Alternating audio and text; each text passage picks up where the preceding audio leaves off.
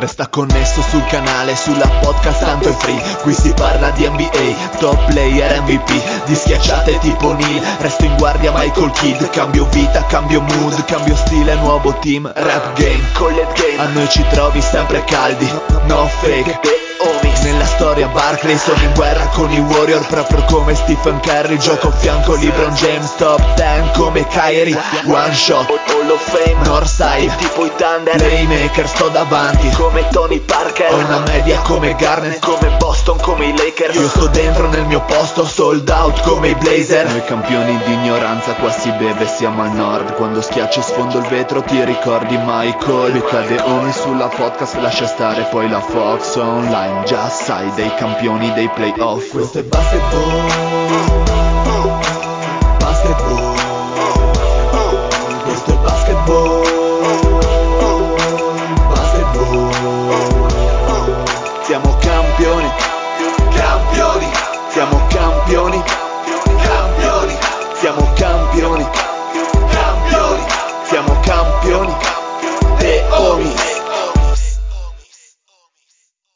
Benvenuti e bentornati cari ascoltatori a questa nuovissima e frizzantissima puntata di The Homies.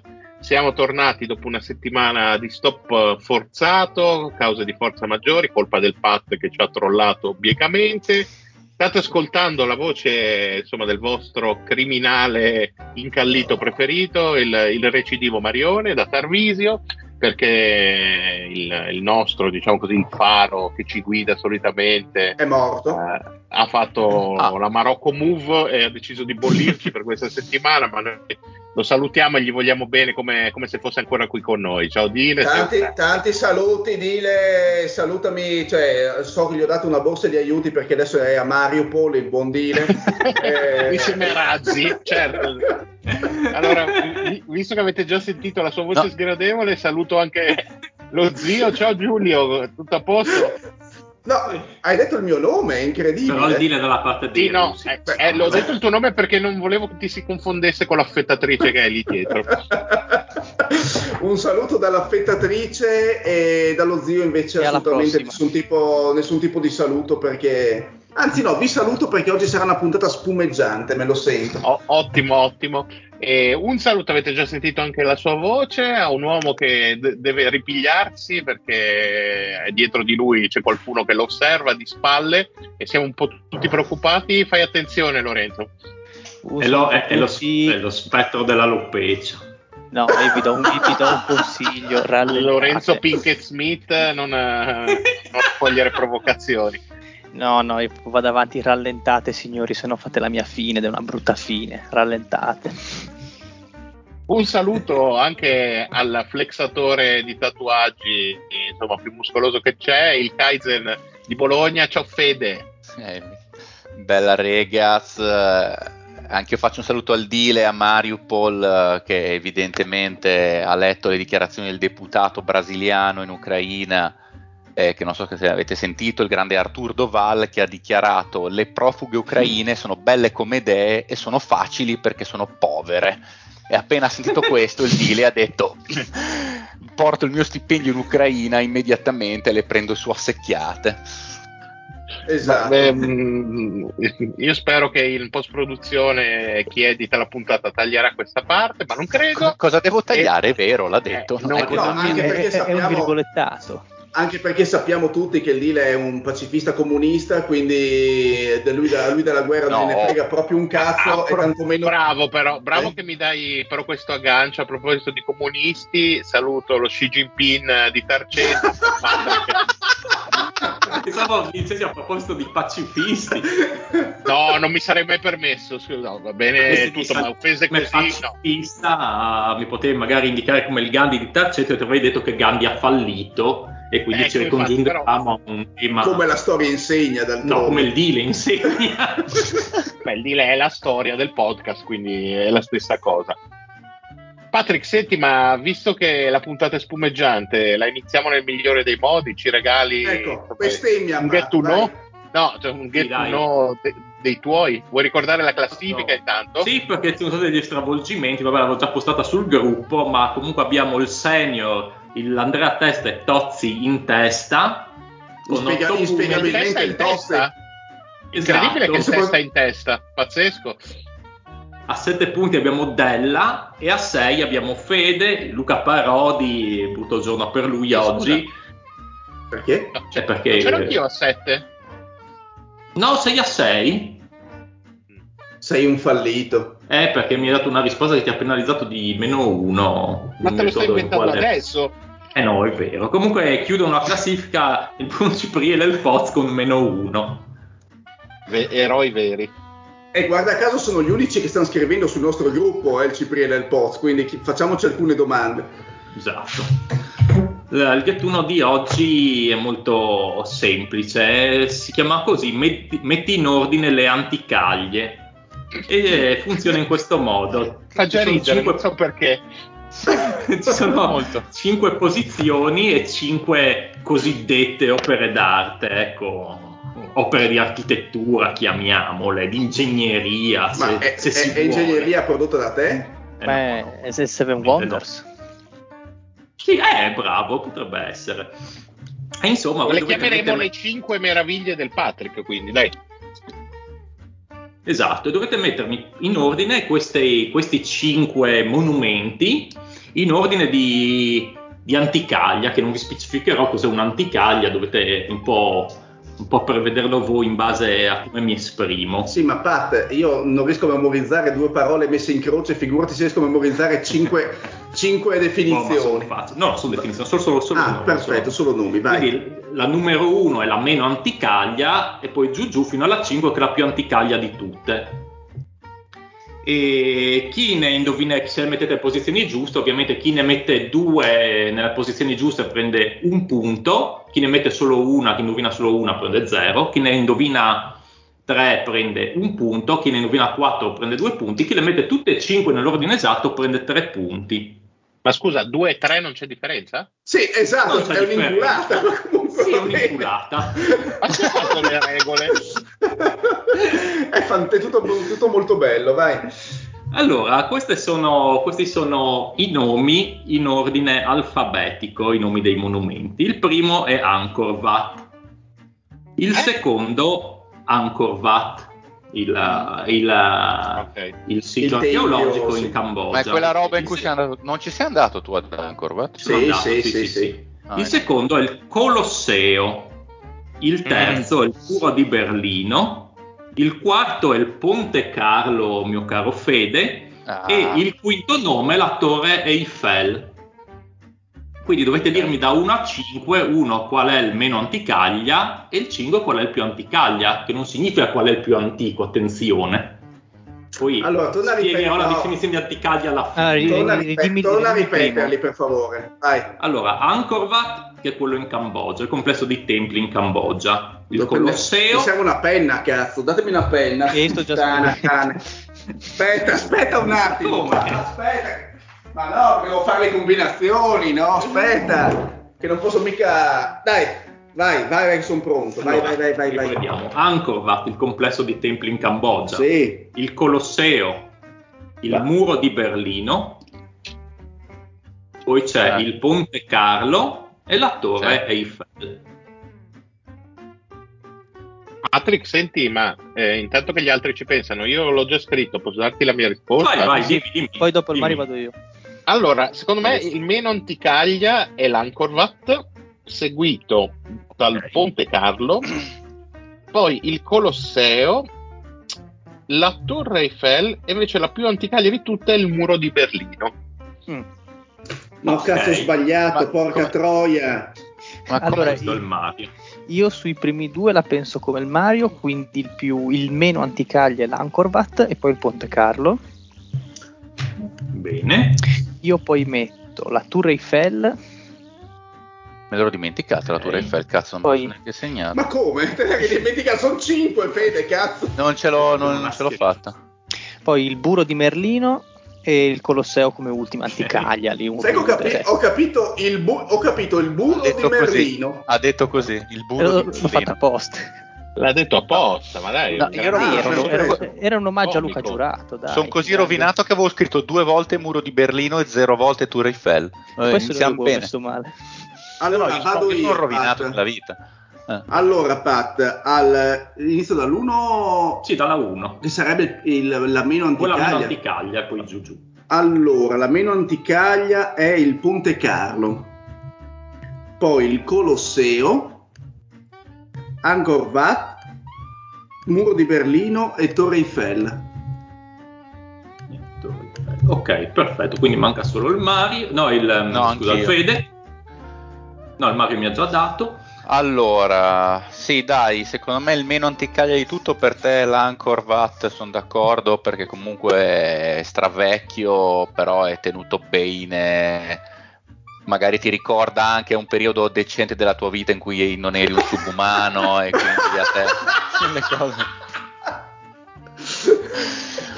E quindi forse lo associa a un periodo in cui tu stesso non eri un anticaglia. e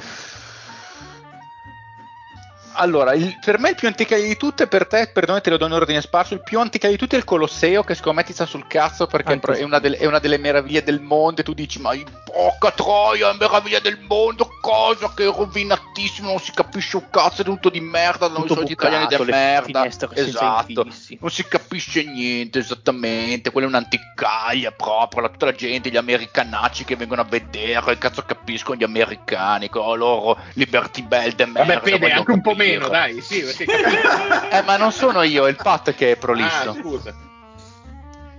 Non so dove mettere il muro di Berlino, non so come cazzo c'è, sono rimasti due, un fazzoletto al muro di Berlino, vabbè. Eh, magari a pensare a quello che rappresenta, non... No dai, il, il, il, ponte, il, ponte, Carlo secondo me è il secondo tenuto meglio, quindi è il meno anticaglia dopo l'Angkor Wat. Secondo me la Tour Eiffel è il più anticaglia dopo il Colosseo e il muro di Berlino in mezzo. A fine puntata vedremo la definizione di anticaglia e come siete andati. Cioè, è bello sta cosa oh. completamente al buio. Vabbè, eh no, perché la definizione sarebbe perché... troppo chiarificatrice, secondo me. Eh beh, chiaro, il pro- ma il problema è che io mi sono dovuto in- ad entrare nella tua sporca mente malata per provare a rispondere, ne sono uscito sporco, pervertito e una persona davvero peggiore. Però vedo che avete messo qui Anchor il Ponte Carlo tra i primi. Quindi c'è una, abbastanza una, il Colosseo, il muro di Berlino tra gli ultimi, abbastanza spesso. Quindi la, no, la Torre Eiffel. Sì, è abbastanza simile, vedo. Sì, sì, a, a parte che io non, non considero, che, non credo che tu consideri anticaglia io... ciò che è la definizione di anticaglia normale. Cioè, tu no, no, tua idea. No. no. Assolutamente no. No, no, assolutamente no, sarebbe troppo facile. Eh, eh, esatto. Va bene, molto, molto, molto bello. Bene, detto questo, dobbiamo passare invece alle cose purtroppo meno, meno divertenti, però è un grande giorno per il podcast perché finalmente... A distanza oggi, di sette anni. Oggi possiamo dirlo, facciamo 30 su 30 e infatti oggi è il giorno in cui finalmente concludiamo il giochino sui migliori quintetti di tutte, di tutte le squadre. E ovviamente per il uh, poi vedremo più avanti se faremo un progetto con tutte le vincitrici ma, ma non è, non è sette anni che andiamo avanti solo per quello zio Cristo. non è da escludere so, però ma sai cosa è... Mario secondo me ci sì. sarà un bel draft di espansione a ottobre no a giugno Guarda, e quindi aggiungeremo un'altra bella squadra. Facciamo il DLC L'unica cosa è che appunto, eh, essendo la trentesima puntata dedicata al giochino, non potevamo che chiudere insomma con una grande squadra e con insomma eh, aneddoti. Interrompo Mario, eh. tra l'altro si chiude come inizi e poi dirò il perché. Con le bestemmie. Eh, è vero, è vero, è vero. Eh, il Fede quindi, eh. quindi, oggi andiamo, andiamo, a eleggere il miglior quintetto di sempre. Rullo di tamburi, per favore. Grazie. Dei Cleveland Cavaliers. E quindi, come al solito, la, lascio le chiavi eh, della, della situazione al Pat. E quindi vai, Pat Illuminaci. Incollerei la storia dei Cavaliers dell'Edi raccontata a suo tempo. Sì, fai, partire, fai partire l'audiolibro, dai. Vai, eh, vai. Raccontaci sta storia. Vi racconto una storia. Nei tempi questa, però, che non duri no, tre ore ci mancherebbe, ci mancherebbe di questa Cleveland fondata nel 1900. Eh, no, no, fondata sul lavoro, come la Repubblica Italiana. fondata nel 1970, ma di cui nessuno aveva sentito parlare prima del 2003. Perché prima Cleveland gioca in NBA Cleveland, dai. Pensavo non fosse una squadra. Mi sono già saltato 30 anni. già Cleveland non c'è un cazzo perché no, sono solo industrie. È come parlare di Minneapolis, quelle bellissime città. Esatto, no? Sì, sì, no, per l'amore di Dio, Cleveland deve essere un postaccio. Beh, là, vicino a Minneapolis. Se dove affogarsi, però. Cioè, sembrava professore di storia, passi da, da, un, da un'età e arrivi subito a quella dopo nell'arco di due secondi.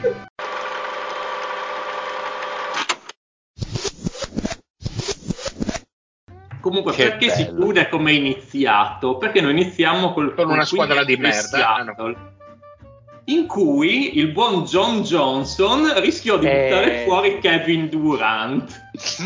e oggi si chiude con John Johnson che è presente e si cimenterà contro il buon LeBron James.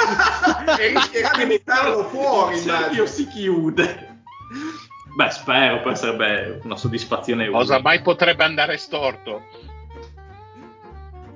Partiamo dalle point guard, dove abbiamo Kyrie Irving, Lenny Wilkins che ritorna, Mark Price, nuovo nome, e un ritorno odiato dal Fede, ricordo bene nel giochino di Minnesota, Terrell Brandon. Maledetto. Che giocherà la, proprio la sua prima sfida contro Kyrie Irving. Grandissimo. Inizio. Però non so chi presenta. No, presento io, ah, presento okay. io perché non presento mai le PG e invece mi sono offerto per questo gran finale. Allora iniziamo col buon Terrell. Terrell contro Idolo, Kyrie. idolo di molti, eh, il Terrell Brando. Sottovalutatissimo. Cosa? Sottovalutatissimo. Ma io ti strofo. io ti strofo, non devi permetterti uno dei migliori play della storia dei Minnesota Timberwolves. Allora... Eh... Che dice molto degli altri, ovviamente. allora, il buon Terrell eh, fu un'undicesima pick del 1991 proprio dei Cavs. E con loro si fece, si pippò se, le prime sei stagioni della carriera. E in queste sei stagioni ottenne ben due nomination per l'All-Star Game, quindi un giocatore di altissimo livello. Ehm, sempre con i Cavs fece due partecipazioni ai playoff eh, la prima dove c'era ancora il buon Mark Price che dopo nomineremo e anche nella seconda apparizione c'era Don Mayer se non sbaglio in, in uh, line up quindi insomma c'era qualcuno di decente a parte lui. E, um, il buon Terrell Brandon nei suoi sei anni in quel di Cleveland fece eh, quasi 18, eh, 13 punti di media partita, 5 assist e 2,7 rimbalzi. Eh, cambiò relativamente poche squadre, nel senso che dopo i, i, Cavs si fece un altro anno non so dove e concluse la, a Milwaukee, dopo concluse la sua carriera, eh, in, fece le ultime quattro stagioni a Minnie, eh, dove però condizionato dagli infortuni l'ha conclusa abbastanza diciamo in giovane età, visto che diede l'addio al basket a 31 anni. Quindi il, eh, il buon Terrell eh, fu draftato, solo che passò i primi tre anni e mezzo, infatti il suo primo anno da rookie passò abbastanza in sordina eh, perché era comunque il vice, fu per tre anni e mezzo il vice del, buon, del già citato Price e solo che appena questi iniziò ad avere guai fisici, Terrell Brandon insomma gli prese eh, meritatamente il posto facendo con i Cavs eh, più che buone prestazioni. E tanto appunto che nel 96 nel 97 fu chiamato lo Star Game e nel 97 nella sua annata migliore fu non forse per meriti suoi ma per demeriti del roster il, praticamente il migliore sia per punti segnati che per assist che per palle rubate. Ehm, bene, questo intanto come inizio di presentazione del buon Terrell. Eh, dall'altra parte che cazzo abbiamo? Kyrie. Boh, allora parlo adesso di Terrell visto che dopo non se ne parlerà più. Però potrei dirvi qualcosa. Finalmente uno eh, che ha una vita oltre il basket e l'essere un figlio di Dio eh, perché questo gestisce un barbershop a Portland dove vanno tanti giocatori NBA, insomma abbastanza rinomato. È un discreto palazzinaro da quel, da quel che dicono, insomma, mani in pasta in diverse società eh, di real estate. È una persona possiamo diffamarlo? No, no, beh, si può sempre diffamare, a prescindere che sia buono o cattivo uno. E, e una, insomma, un aneddoto simpatico dimostra quanto il QI del buon Terrell sia rasente lo zero perché fu vittima insieme a un suo amico ex giocatore di NFL di un tentativo di estorsione che solamente i più idioti avrebbero potuto, diciamo, cui i più idioti avrebbero potuto abboccare perché un tizio a caso, totalmente a caso nel marasma dei pazzi del, degli Stati Uniti, decise di minacciarli, non si sa bene in base a che cosa, chiedendogli una borsa piena di soldi da lasciare fuori dal garage del buon Terrell. Eh, ovviamente cosa è successo? Perfino il buon Terrell, che insomma è abbastanza simile a un primate, ha la serata no, no, no, quale... No, no, no, nella... ma no, nel senso di qui, insomma, non mica nel senso di altre cose. Aveva, ha ben deciso di presentarsi all'appuntamento con un suo amico palestratissimo, così quando è arrivato l'ipotetico eh, estorsore, è uscito il palestratissimo, l'ha stragonfiato di sberle, eh, chiamando poi anche la polizia. Ma qual era la quindi... minaccia dell'estorsione? No, non si capisce, eh, penso ah, assolutamente nulla, ma il buon Terrell ci ha creduto come un grandissimo stronzo. E dall'altra parte invece abbiamo il Kairi, il buon Kairi che non ha bisogno di presentazioni. Ehm, cosa dire di lui? Insomma, oltre a essere... lui come qui No, secondo me è lui che voleva estorgere a 15 anni il buon Terrell, secondo me. Eh, in realtà, diciamo, a prestazioni mentali si, si, insomma, si destreggia molto bene, ma si destreggia molto bene anche sul campo, tant'è che, che con i buoni Cavs, lo sappiamo benissimo, insomma, ha portato un anello in, quel di, in quella bellissima città a nome Cleveland poi eventualmente statistiche, cazzi e mazzi le, le, le, snoccioleremo in corso d'opera se se passerà questa sfida improbabile. Bene. Quindi, a voi ragazzi la decisione. C'è qualcuno che vota per Brandon? Visto di no. Io voterei Bene. per un altro Brandon, ma questo no, non se lo merita. Cos'è quello di Beverly Hills? No, il Fede lo sa. Ah, beh. Non ho sentito? No, no, vabbè, andiamo avanti, andiamo avanti. Vai. Cazzo, dopo me riascolto ah, il Brandon, il Brandon cioè... di Beverly Hills, adesso che sono tornato indietro con la testa ho capito, è il be- bella Brandon. No, in realtà eh, Lorenzo penso che desse il, il San, Brandon Sanders. Anche, anche secondo me. Ah, il Brandon, ok, ok, sì, sì, sì, beh, intendi dire il più, the, the best to ever, to ever do it, ovvio. boh, direi che passa il buon Kyrie, giusto? Bene, la prossima sfida invece abbiamo Lenny Wilkins contro Mark Price. Allora, non, non devo dire la verità. fatto Lenny Wilkins. Ecco, devo dirti la verità, Pat, col cuore in mano mi ha rotto il cazzo sì, Lenny Wilkins, soprattutto perché cazzo l'hai messo? Perché eh, l'hai messo? Ma c'era di meglio! C'è sempre di meglio quando tu fai i nomi, cazzo dei giochini del cazzo. Cioè, avrei messo Andre, Andre, Miller piuttosto. Ma ha giocato due anni. No, lui ha giocato due anni. Andre Miller ne ha giocati tre, cazzo. Ma Comunque. le migliori stagioni di Wii. Ma se aveva 35 anni, era più vecchio di mio nonno, porca puttana. È un gioco che non invecchia, come quello di Chris Paul. Ma tu sei storto. Lenny Wilkins. Insomma, il buon Lenny Wilkins, che praticamente ha presenziato in metà delle squadre del giochino fece due bellissime stagioni a fine carriera con statistiche importantissime. Peccato che sì, fosse un, praticamente l'unico over 30 in una squadra di, di, di over 40 esatto, di under 20 e, e, quindi secondo me le sue statistiche furono leggermente gonfiate da questo fattore secondo me da non sottovalutare Cosa dire di Lenny Wilkins? Insomma, il classico giocatore che in tutte le statistiche, nel team dei 50 anni NBA, nel team di 75 anni NBA, sti cazzo di che vecchi noia. che morir- moriranno tutti, no? Eh, questo qua, grande carriera anche come coach, insomma, grande, grandissimo. Però ha una pecca anche lui, Pat. Indovina un po'? Dai. Filantropo. Bravissimo, anche lui sta cazzo di fondazioni di merda. Sta cazzo di fondazione Larry Wilkins per, a favore dei bambini.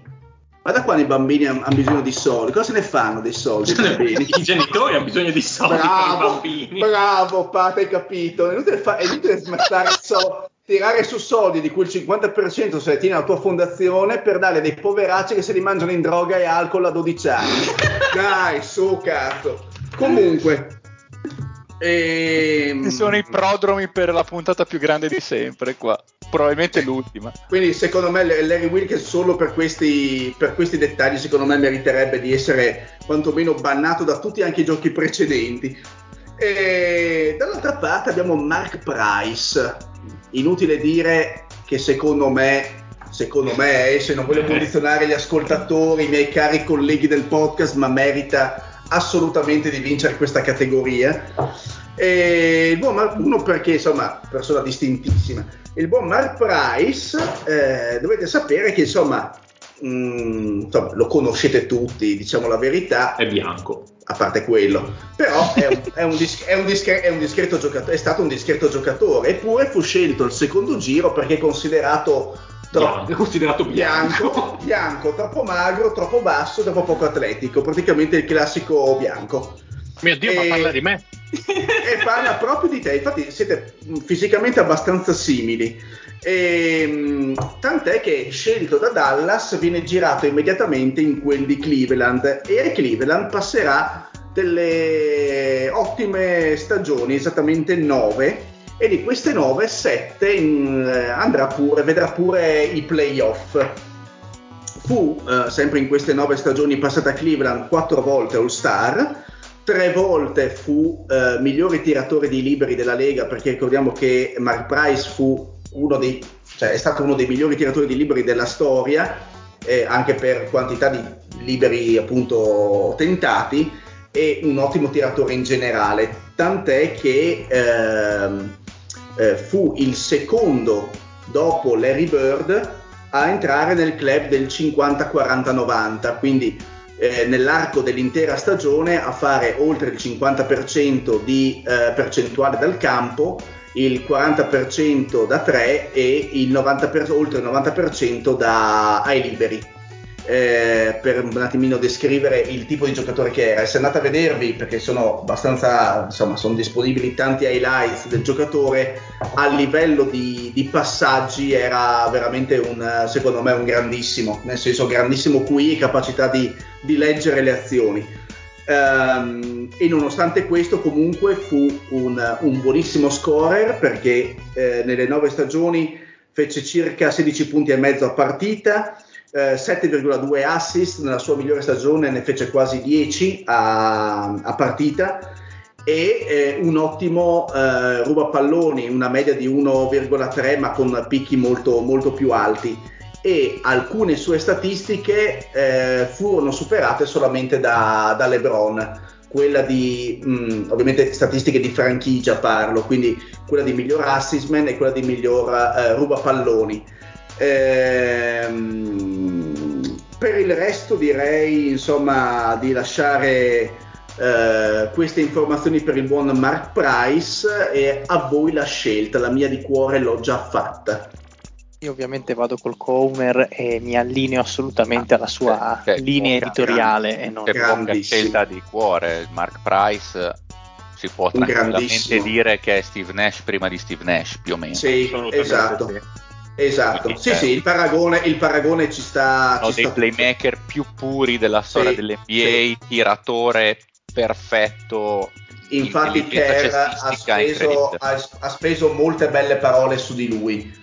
Eh, quindi insomma veramente fenomenale proprio sì, fenomenale, fenomenale stella fenomenale. stellona fatta e finita e sicuramente tu lo sai meglio di me Fede giocatore bellissimo da vedere cioè, sì, mh, mm, proprio, proprio, bello pro- be- bella, bella la, la, tecnica di tiro fantastica passaggio poi anche solo il passaggio a due mani per ribaltare il lato che faceva lui era qualcosa di meraviglioso sì, creatività tutto tutto, non, non difendeva, però voglio dire, cioè, negli anni 80 te ne, meno, te ne rendevi anche meno conto, voglio dire, erano attacchi diversi, avrebbe fatto forse un po' più fatica difensivamente vent'anni dopo, però ogni giocatore va però, valutato anche per vedi, quello sì. che dava nella sua epoca. Difensivamente avrebbe fatto fatica per, per il fisico, però certo, in certo. attacco, però se vedi le sue azioni no, no, di no, attacco, il suo fisico, perché era alto 1,83, eh, il suo fisico assolutamente non lo limitava nonostante non avesse atletismo, quindi una cosa veramente... No, anche perché era anche bello tozzo, bello stazzato. Sì, sì, comunque, sì, sì era cioè, stazzato. Esatto. Assolutamente spalle larghe, nessun problema a prendere contatti, d'altronde ha giocato nella, nell'NBA più fisica della storia e ne è uscito da grande giocatore, quindi giocatore è un mio grande favorito Mark Price, davvero grandissimo giocatore per me. Bene, Pat? Eh, mi sembra che sia passato Mark Price a questo punto. Benissimo, vai con Mark Price e quindi abbiamo la quindi finale. contro Irving. Allora, sapete, ho fatto già prima un cappello, una cappella introduttiva, eh, perché sono le cappelle, esatto, quindi io non, non mi espongo molto. Eh, ovviamente non si possono fare paragoni temporali perché, come accennato prima al Fede, risulterebbe abbastanza eh, po- poco fattibile in questo caso però con a fianco un LeBron eh, tanti avrebbero fatto bella figura. Eh, Price sicuramente è un passatore di una, di una qualità infinitamente superiore a, a, Irving, con un QI cestistico nettamente superiore, ma insomma lì non c'erano, non c'erano molti dubbi. Beh, intanto per lui la terra è tonda, che già... Esatto. Tanto esatto. lo metti lì. Poi, insomma, Price si è fatto anche la sua bella carriera come assistant coach, non so Irving se possa ambire a tale, a tale futuro dopo, dopo il, il, gioco, dopo il basket giocato.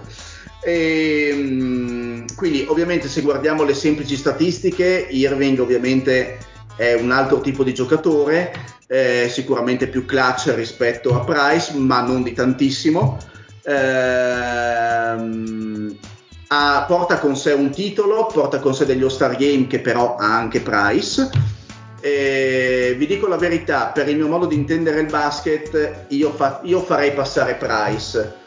Eh, perché è il classico giocatore che ti fa amare il gioco del basket. Irving ovviamente lo guardi, ti fai anche le seghe a due mani, però poi te lo guardi negli highlights e, e, e basta. E più che altro è più divertente quando scrive che quando gioca probabilmente.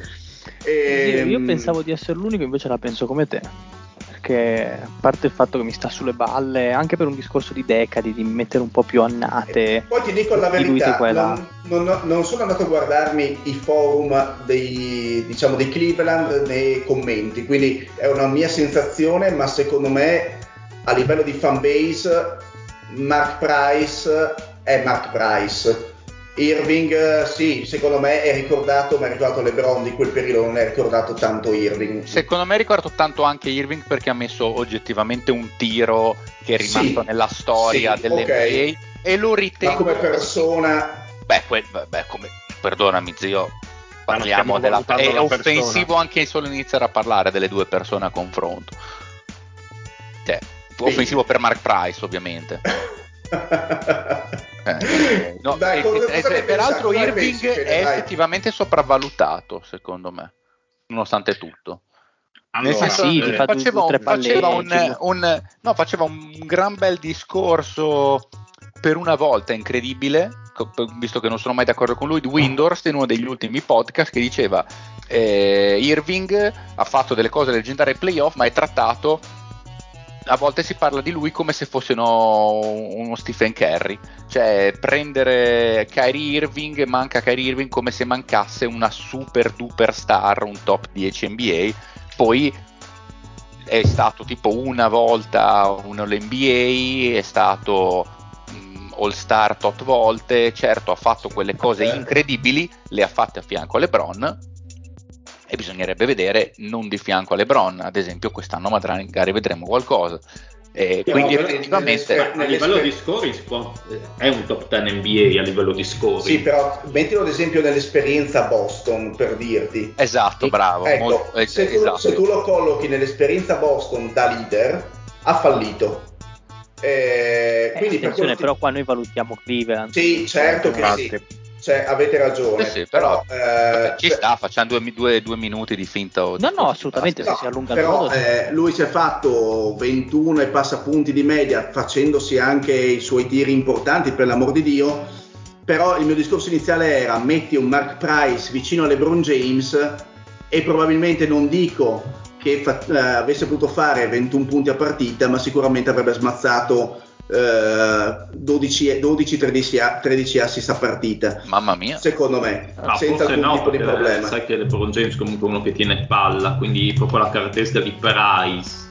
Una delle sue caratteristiche migliori è proprio quella della visione del gioco, del fare mister la palla, forse viene un po' meno in quel caso. Ma secondo me, secondo me mi posso permettere, no, esatto, ma no. di entrambi. Cioè, mm. secondo me era un, tale, era un tiratore fotonico Price. Quindi se lo metti a fianco uno come, a uno come LeBron, capace che ti tira una stagione da, da 20-21 di media, come dice lo zio, tirando il 55 dal campo perché LeBron gli crea un sacco di spazio e poi dall'altra parte magari darebbe trasforma un sacco di assist che, una, che i suoi compagni negli anni 80 sprecavano in assist facili, nel senso che non credo che LeBron abbia mai avuto un, un tale passatore di fianco, cioè con no. LeBron del Prime quello lì erano tre alle Yup a partita soltanto Poi Price, ti LeBron. ripeto, ovvio che se devo farmi una sega a due mani, guardo un, due cambi di direzione di velocità di Irving chiaro, e chiaro. dico cazzo, porca puttana, è come farsele su Rose, insomma, dei tempi, dei tempi d'oro. Assolutamente. Un, però però una partita con Price intera te la guardi e dici cazzo che giocatore. Che bel giocatore, sì. sì. Mm per questa è la, no, la, la mia opinione personale. Io di, sono un po' una bimba anche di Price, per di, anche per un discorso di status, come diceva lo zio, forse è stato il primo vero grande campione che ha avuto Cleveland, al netto poi di tutta la roba che è venuto prima, quindi anche proprio per premiare lo status che aveva in quella squadra. Poi, come direbbe sempre il Dile, perché insomma c'è, non c'è, ma è come se ci fosse, eh, il titolo fa la sua porca figura soprattutto in una, in una città che non ne ha vinti, se non, ne ha vinto, solamente, ha vinto solamente quello e quindi secondo me è anche da valutare poi l'importanza. Eh, però a quel punto dovremmo mettere il quintetto dei Cavs di quell'anno, del 2016 e buonanotte. Quindi insomma... Ah, non escludo che sia così tra l'altro. Effettivamente Mario hai ragione. No, allora, tornando su, su Kairi, um, io sono d'accordo con entrambe le visioni, nel senso che come il Fede penso che overall sia un giocatore sopravvalutato, non, sono mai stato un grande, un grande fan. Ehm, però è indubbio che anche solo per quel tiro, per quella giocata, eh, rimarrà comunque nella storia come il secondo giocatore più importante di Cleveland di tutti i tempi almeno finché non, non inizierà una nuova dinastia. Eh, il titolo è uno e chiaramente ha un nome e cognome mh, mm, stampato bello grande, ma insomma, tra parentesi, penso che il nome di Kyrie eh, rimarrà nell'immaginario collettivo molto più a lungo, per quanto probabilmente eh, facendone una, una, somma totale in quelle finali, eh, forse il se- vero secondo violino per quanto ha dato in campo Kulov ma eh, al, di là, al, di là, di tutto non credo che si possa prescindere eh, da Kyrie in un ipotetico quintetto perché appunto eh, quel tiro, quel titolo è la storia di Cleveland, punto. Ok, andiamo alle votazioni capire, ragazzi. Sì, ecco, un attimo i voti. Mario mi sembra che voti per, per Kyrie. Assolutamente sì. Lorenzo e lo zio per Matt Price. Yes. Io, io, capisco tutto il discorso del Mario, che ci sta tutto, nonostante questo io mi fiderei di Mark Price in molte più situazioni rispetto a Kyrie, pur essendo un giocatore che mi piace tanto e di cui non nego la grandezza, pur ritenendolo lievemente ritenuto più grande di quello che è, ed è comunque tanto grande come giocatore. Quindi, Quindi vado voti per Price. Io avrei votato per Irving, però 3 a 2 vince Mark Price. Io... No, aspetta, mi, ha, mi, ha, mandato un messaggio il deal ha detto che vota due volte per Irving. No, uno era il deal e l'altro era il maroccano. Non so chi sia questa persona. Ah, te, te, te l'aspettavi sto risultato? Ma ci può stare in verità, è, un, eh, è, una scelta abbastanza difficile secondo me. Io condivido l'opinione del, del, di Mario Eh, sono giocatori che a livello di grandezza, secondo me, bene o male, siamo lì. Di, uh, non so, probabilmente avrei votato per Irving un po' perché per il titolo, insomma, oh, ma sta, titolo, basta, poi comunque offensivamente per me mh, a, a, un certo livello è un po' più capace di Mark Price, nel senso che ha un ball handling decisamente eh, di più alto livello e può sì. nelle situazioni più difficili essere lui la stella della squadra, di là che giochi con LeBron o con chi vicino, perché ha un, ha un ball handling e un tiro che gli permette di fare quello che vuole agli ultimi minuti eh, di una partita importante rispetto a Mark Price che era un grandissimo tiratore, aveva una mano ottima, gran passatore, eh, però ecco, se dovessi affidare un ultimo tiro a uno dei due andrei su Irving. E visto che a livello difensivo nessuno dei due era eccellente, eh, non, non, mi viene da dare quel, quel plus a, a Price eh, lo darei piuttosto a Irving per quei motivi che ho, che ho citato, però ci, cioè, capisco la scelta, ci sta una, una gara abbastanza interessante. Sì, sono mm. abbastanza lì lì tutti e due, quindi è difficile scegliere, ci sta anche Mark Price. Poi ovvio che nel, negli anni in cui Irving era ai Cavs, è ovvio che c'era un altro tipo di basket, è ovvio che sì. Irving andasse a 10 volte alla velocità di Price e, e, che si richiedesse un ball handling, dei cambi di direzione diversi, un basket diverso rispetto a quello di Price, quello è chiaro.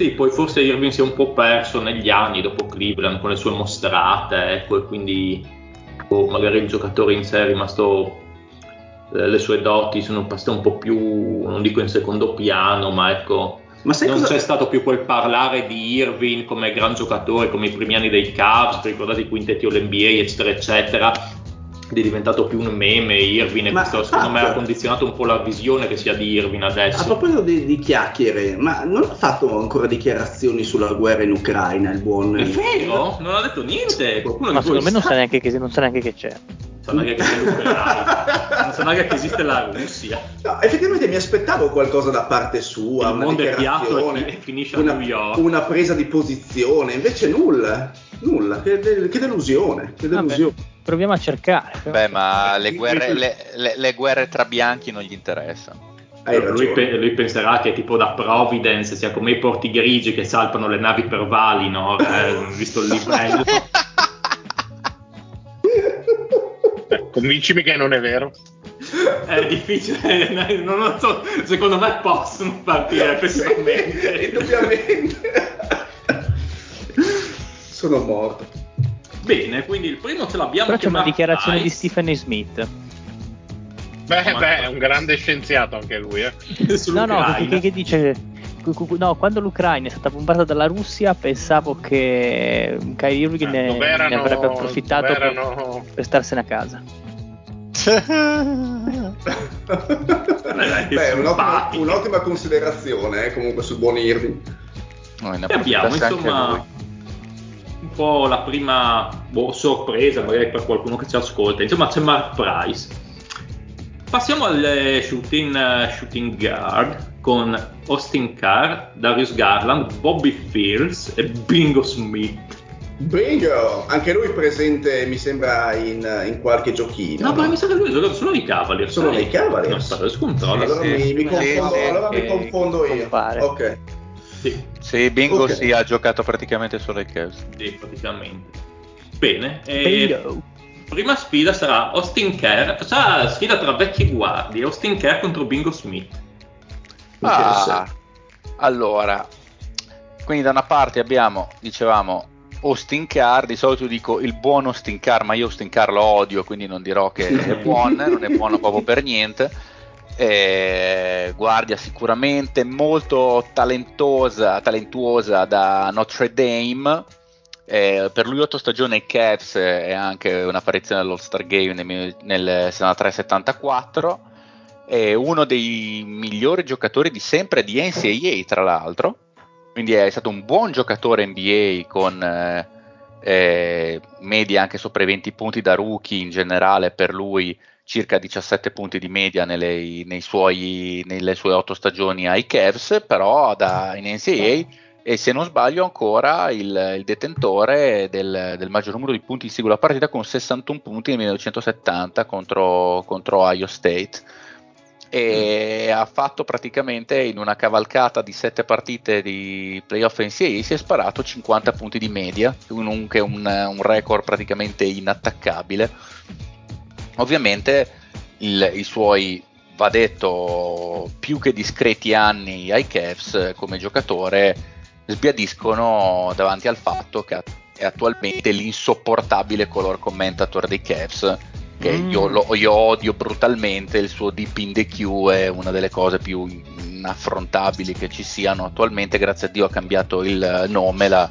la Q Arena ma lui rimane assolutamente insopportabile quindi ho poco da dire sul giocatore che era un buon giocatore e molto da dire sul fatto che come commentatore Mm. Spero lo sostituiscano tipo domani perché è inaffrontabile. Grande, belle le verità del Fede. Sì, sì, beh, qualcuno, qualcuno, queste cose le deve dire, chiunque abbia sentito una partita dei Caps commentata da Austin Carr sa di cosa sto parlando. Assolutamente inascoltabile. E comunque sicuramente una delle grandi bandiere della storia dei Caps, nel senso che i, Cavs erano stati fondati da pochissimo e comunque lui è stato uno dei primi giocatori comunque di, di buon profilo di quel Cleveland Cavaliers, quello senza, senza, alcun dubbio. Dall'altra parte chi c'era? Scusami Pat, non mi ricordo. Bingo Smith. Ah! Con Bingo. Bingo il, il, buon Bingo, tra l'altro chiamato così perché eh, al college c'erano altri due Smith e quindi il, l'annunciatore lo chiamava Bingo, se lo inventò lui perché c'erano altri due Smith e quindi doveva differenziare uno dagli altri, non c'è un grande motivo dietro al soprannome Bingo. Tra l'altro è portatore sano di afro incredibile, afro tipo la Jarrett Allen di oggi, eh, afrone veramente incredibile e, lui, anche lui ragazzi, è entrato tra l'altro ai Cavs lo stesso anno, anzi un anno prima di Austin Carr nel, nel, nel 70-71 mentre Carr nel 71-72 e lui è anche lui un nome, un nome importante, davvero un, nome, davvero un nomone importante perché ha nove stagioni disputate con i Cavs è stato, fu scelto con la sesta scelta del, al primo giro dai San Diego Rockets però poi un, giorno, il, un anno dopo fu draftato dai Cleveland Cavs nell'expansion draft del 1970. E, e, tra l'altro è interessante il fatto che eh, lui è molto famoso, soprattutto a Cleveland, ma in generale per il suo rainbow jumper, cioè quel, quel, un tiro con la parabola particolarmente arcuata che fu preso in, eh, come ispirazione tra gli altri anche a Dirk Nowitzki, che appunto aveva questo tiro da con, con parabola particolarmente accentuata rispetto ad altri ed è nelle ed è a tuttora terzo all time come partite giocate coi Cavs, quinto per minuti giocati, sesto per punti realizzati, terzo in, eh, in field goal eh, eh segnati e field goal esatto, e, e, e tentativi di tiro, no? ed, è, ed, è, terzo per percentuale di, mm. eh, di turnover. Però quindi c'è proprio un, un Mr. Cavs, si potrebbe tranquillamente dire. E tra l'altro i Cavs hanno ritirato la sua jersey nel, il 4 dicembre del 79, un mese dopo averlo, averlo tradato ai, ai San Diego eh, agli ex San Diego Rockets che poi erano, erano diventato il San Diego Clippers in realtà perché o meglio mi, mi spiego male il, il, San Diego ha cambiato ovviamente franchigia, i, i, Rockets erano andati ed erano subentrati i Clippers, però è ironico che sostanzialmente lui abbia chiuso la carriera dove l'ha iniziata, cioè a San Diego. E, e a tuttora è lì che veleggia bellamente sui rafters del, dell'arena tra il 42 di Nate Sherman e il, il, il, titolo divisionale del 65-76 chiamato il miracolo di Richfield eh, che fu il primo titolo divisionale della storia del Cleveland, eh, di Cleveland Cavaliers. Ora, eh, oggi è ovviamente una figura comunque di spicco della, dell'area di Cleveland, è entrato nella, nella Ohio Basketball eh, Hall of Fame, essendo un giocatore molto preeminente. Eh, e il problema è che ovviamente nel mentre ha dimostrato la sua grandissima resilienza dal fatto che si è beccato tre ictus ed è ancora qui in mezzo a noi. di, di, cui il primo se l'è beccato il, il, giorno del primo aprile, il giorno dell'April Fools, del pesce d'aprile del 2009, che si stava polleggiando, stava rilassando sul divano della, de, della sua morosa del, del, dell'epoca, eh, è andato ad aprire la porta a uno che aveva bussato e mentre stava per andando è collassato faccia a terra sul, sul pavimento, proprio spum e non riusciva più ad alzarsi.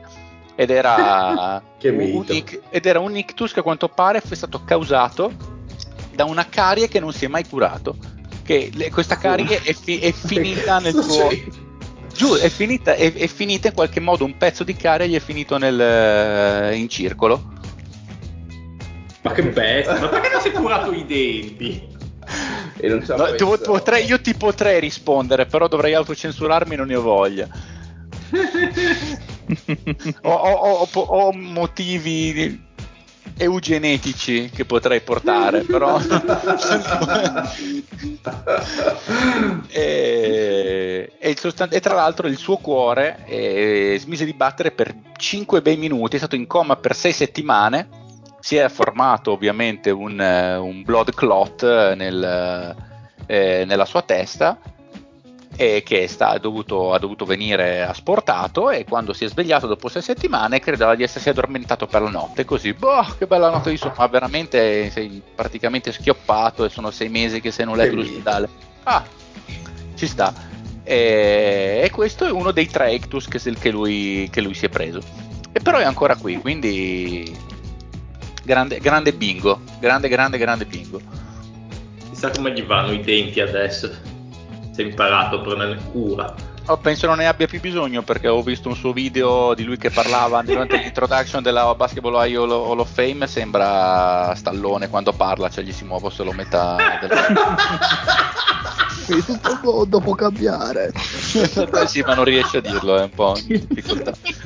che brutte cose è, è diventato un po' stronzo dopo tre ictus, diciamo la verità. Eh, eh, eh, sì, sì, sì, abbastanza. Tra non, non, non, muove il braccio sinistro, ma quello era, era ovvio. Insomma, sì, ma fa, eh, fa schifo ormai. sì, eh, non è neanche un ragazzino, eh, Porello. Però, insomma, ha 76 anni, ma diciamo tra... Eh, ma ho visto persone migliori a quell'età, eh. Sì, sì, abbastanza, abbastanza, abbastanza, Porello. Tra l'altro è diventato più bianco con l'età, non so come sia possibile, cioè, però... Eh, è... anche, Michael Jackson, eh? eh si sarà iniziato a curare i denti. Ma a, a, anche il Pat eh, sta prendendo un colorito sempre più bianco di giorno in giorno che ogni volta che lo vedo. Insomma. Ma quello è il post mortem. ah, dici tu, sì, forse sì. Ah, beh, ci sta, ci sta. Comunque tra i due sono sicuramente due bandiere, del, due pilastri dei Kilo Caps dei primi anni. Però non so, io mi sono preso meglio con eh, col buon uh, Bingo Smith, giocatore forse meno talentuoso, però pilastro vero, anche difensivo, veramente un Mr. Caps. Uh, ancora più di, eh, di Austin Carr, pur essendo un giocatore ancora attivo nella community, essendo il color commentator, eccetera. Però non so, io vado. Ma, ma, ma quello è un malus, non è un bonus. Esattamente, bravo, bravo. eh, a voi. Ah, vado anch'io, vado anch'io con, uh, con, ah, con, Bingo. Okay. Tutti su Bingo? Sì, okay. sì, anch'io Bingo. Sì. Ok, ok. E quindi abbiamo. Nome musicale. Ma a me si passa sui coglioni Bingo Smith. Infatti, io sarei quello che non l'avrei, non l'avrei votato contro nessuno. Pensa tu. Ma com'è oh, lo... ti sta sul cazzo? Oh, non so, sarà il nome. Sarà che quando mi sembra di averlo visto boh, eh, in qualche partita dei Cavs, sai che fanno, avevano fatto una rimpatriata lui, Austin Carr e compagnia, i campi rari. Oddio, Bingo Smith se fa le rimpatriate lo vedi, cioè la veramente sì, non si regge in piedi sì. il povero. No, non si regge in piedi davvero, è sulla sedia a rotelle, ogni tanto cammina col bastone, dice ci, ci metto tipo un'ora e mezza in più, però mi sento più libero, questo lo dice lui no, non sto inventando niente. Insomma, così mi avevamo fatto un po' così. Andrei oltre, io direi così. Secondo sì, me cadiamo in qualche, in qualche, brutta frase se continuiamo. Eh, perché proprio lo zio? perché è il numero uno. Ah. Quindi la prossima sfida è Darius, Ga- Darius, Garland contro Bobby Fields. Va bene. Boh, Darius Garland non ho coglioni vabbè. neanche di parlarne a due anni, cioè scelto alla quinta scelta dai Cavs tipo due giorni fa. Sì, no, non ha aneddoti. Cioè, l'aneddoto più interessante riguarda il padre che ha giocato sette stagioni in NBA anche lui. No, Poi... pazzesco! Cioè, la stessa cosa che dirò dopo per Jared Allen. Non ci sono aneddoti incredibili, par- si parla solo del padre, è stato scelto in NBA. Vero. Pazzesco. È incredibile. Pazzesco. Fantastico, che bello. E, ov- e, ha giocato tra l'altro nel 93-94 con la Benetton Treviso e ha vinto anche la Coppa Italia in Italia, il, il papà del buon, eh, del buon Darius Garland. E poi è finito. Emozioni. Cioè, sì. E poi ha fondato un parco giochi, giusto? Eh, in, eh, no, è arrivata un po' dopo, dai, un po' dopo. Guarda, stavo per rispondere, no, ho fondato un blackjack con squillo con eh, lì sto cazzo, squillo di lusso, quel cazzo che è. Però poi mi è arrivata quello che intendevi tu e ti giuro mi, mi è scesa la, la, morte, il male. Sono contento che abbia riso lo zio. Beh, sai che colgo sempre il tuo umorismo eh, sei un di, basso live- di, ba- di basso livello. Perché lo zio è un cretino e ride per qualunque cosa. Cioè, arriva, arriva sua moglie e si è staccato un braccio con la sega. Beh, in quel caso sì. Ah, va bene.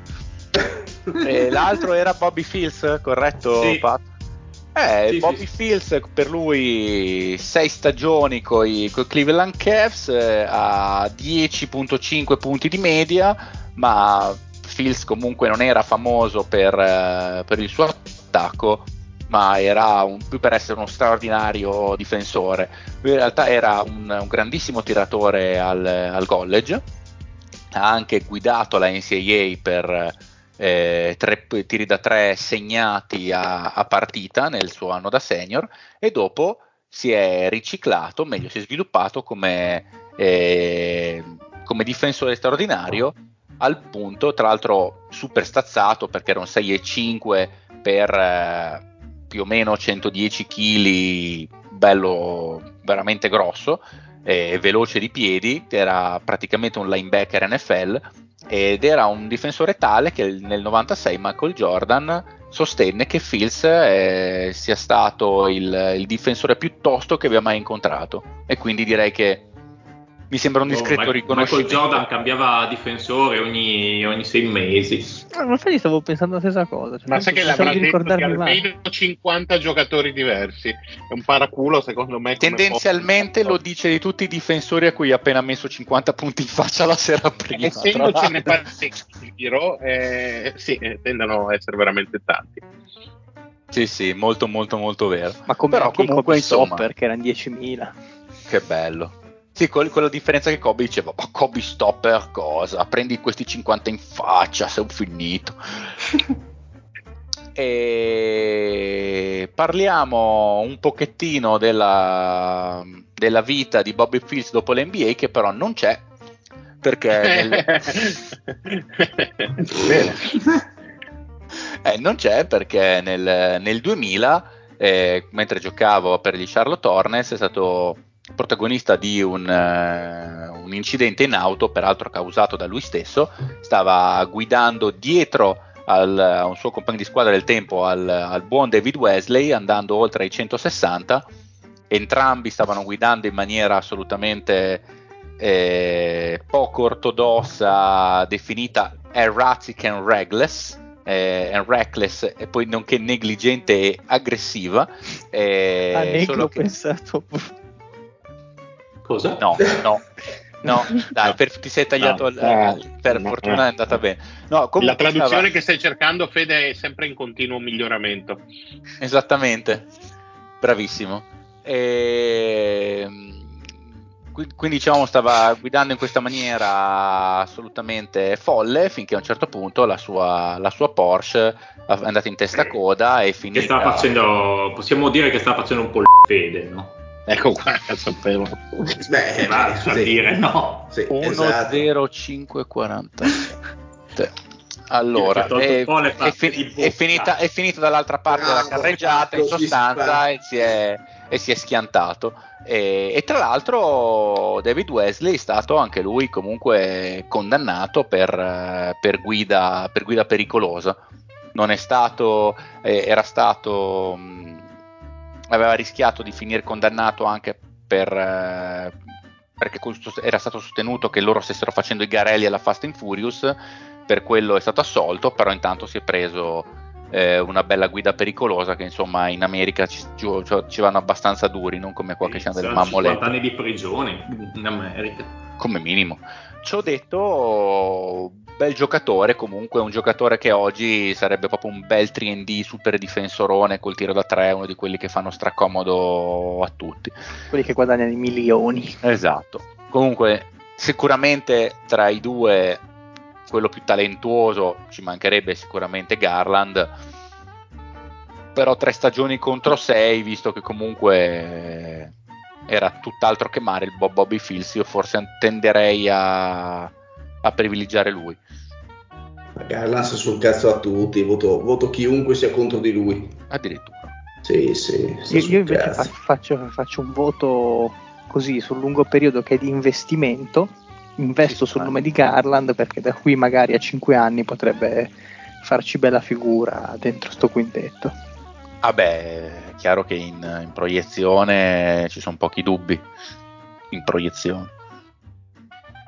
No, io mm, dico che è troppo poco il periodo passato e veramente non ha fatto ancora niente per meritarsi un onore così grande. Bravo, bravo, in un quintetto dei, dei Domi. Dì le cose come stanno, cazzo, bravo Mario. Ma scusa, Dovremmo... ma adesso no, ma scusa, ma non hai messo J.R. Smith in questa categoria? Il mio cuore Chi? sanguina. J.R. Smith. Ah! Beh, se ci fossero stati più giocatori come ai tempi, sì. Ma sai cosa ho pensato, Pat? Che se avessimo fatto a questo punto del, del giochino, a questo punto della stagione, il classico giochino con otto giocatori, io mi sarei buttato dalla finestra. No, io vorrei buttarmi già con 4, figurati. figurati. Ma è bello che durava la, lo stesso numero di ore, quindi non, non, cambiava niente in verità. Ma insomma, mi sembrava durasse eh. settimane ogni puntata. No, no, cosa non ci sono stati dei giochini da 3 ore e mezza? Sì, certo. Oh, ma molto sporadici però. La, la maggior eh, parte durava sulle... come tant'è questo? Che, tant'è che te ne sei andato due anni, vista l'andazzo. Vero. Se stavi dacchiando il padre. Andiamo avanti, Pat, dai. Cattivo Quindi passa. Passa che Garland. io ho votato non Garland. Io ho votato l'altro. E anche Fede, no? Sì, io ho votato Fields. E quindi Fields passa che andrà contro Bingo Smith. Vabbè, no, io qua voto Bingo Smith, eh, vecchio cuore, vecchio re. Io voto Fields perché Bingo Smith lo odio. Io voto Bingo Smith perché almeno c'è uno Smith tra le shooting guards. Io, io sì, voto Bingo Smith per perché ha dei bei capelli. Quindi Bingo Smith, la peggior shooting guard di questo gioco, a parte forse quella di Minnesota, Isaiah Ryder, vedo qua, ottima scelta, che ricordiamo zio Bolli Jimmy Butler, il buon Isaiah Ryder. Beh certo, cosa voto? Uno fa una sta- mezza stagione, finito.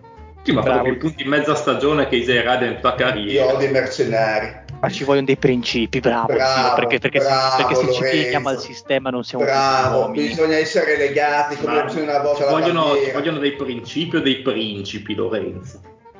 Esattamente, bisogna essere, bisogna essere dei principi nell'avere i principi. Eh beh. Che cazzo stai dicendo? Basta, vai avanti. Andiamo con le small forward, cioè i piccoli, i piccoli alti, come li chiamiamo noi. Visto che gli alti sono le, le PF, le alte alte, no, quelli sono le, le, ali alte, esatto, quelle le ali, sono le ali, le ali basse, le ali meno alte. Tra cui abbiamo LeBron, ovviamente, il buon John Johnson, che è il mio, è il mio favorito, come voi saprete, Campi Russell e Mike Mitchell Mike Mitchell che se lo ricorda lo zio. Esatto. E Mike Mitchell andrà proprio subito, subito, subito ad affrontare LeBron James. eh, ok, io, io, direi, vabbè, LeBron possiamo anche parlarne dopo. O non eh, parlarne affatto. Sì, anche tra l'altro, vabbè, Mike Mitchell intanto giocatore che abbiamo visto anche in Italia tra Napoli, Brescia, comunque Reggio Emilia, quindi abbastanza un giramondo in Italia, mentre in NBA viene ricordato tra Cleveland più a San Antonio che a Cleveland, comunque dove San Antonio dove anche trascorse eh, periodo post, post carriera post carriera baschettistica e tra l'altro anche lui un, una persona abbastanza noiosa, zio, perché cosa che ti farà caponare sì, la pelle anche lui. Non sopporto, non sopporto. Tutte non le sue associazioni benefiche per, no, per cercare di combattere per, cercare di combattere le, le, sostanze d'abuso tra i più giovani, quindi proprio cercare di incanalarli in una pseudo retto, retta via, toglierli dalle strade. Ma io vorrei sapere, ma, ma, secondo te no, sono liberi cioè sono visibili i, i libri di, di incasso, gest- i conti, eh. i conti di, queste, di, queste, fondazioni? Perché secondo me... I libri contabili, cioè... non, abbiamo, non abbiamo capito un cazzo noi, non abbiamo capito un cazzo. Continuiamo a fare questa, Dovremmo fare questo podcast di merda dove non guadagniamo assolutamente neanche l'aria che respiriamo e questi qua col, col cattolicesimo nel cuore... Eh. Ma che schifo. Comunque, Ma io non questo, posso fare la fondazione questo... per salvare il PAT. Potresti fondare una Però, nuova religione. Ma guarda che fondazione Ursella suona benissimo. Eh. In effetti non è male come nome. Ma tutti si rivolgono ai bambini disagiati. Io su chi posso, rivol- a chi posso rivolgermi? Ma agli alcolisti friulani. No, scusa, no, ma scusa, tu saresti il perfetto rappresentante. Dovresti rivolgersi a tutte quelle persone che hanno problemi di aerofagia e fare una raccolta fondi Bravo. per per no, migliorare le loro vite. No, no, Mario, perché, te, no, Mario, perché le persone tendenzialmente che hanno questo problema non lo vivono come un problema, ma come un vanto molto spesso. Io, ad esempio, sì, lo ricordo molto spesso al mattino, ecco, diciamo che stupisco mia moglie e me ne vanto Bra, con lei e anche adesso in pubblico. Infatti, vabbè, ma infatti facciamo una piccola digressione, facciamo una piccola digressione. Allora, sono entrato giusto per eh, diciamo, sostenere la tesi, la tesi del Mario. Fumare, Sono entrato in un gruppo Telegram che si chiama Rumori di culo. e ora vi faccio sentire gli ultimi no, così, no, gli ultimi no. due giorni. Aspetta, eh, aspetta.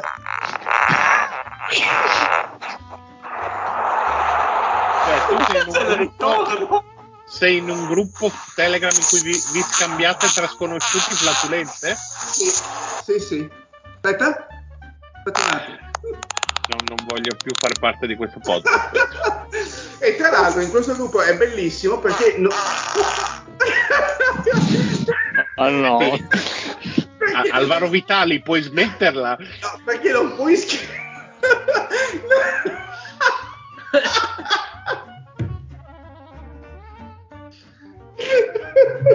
È geniale perché se scrivi un messaggio. No, se scrivi un messaggio vieni bannato.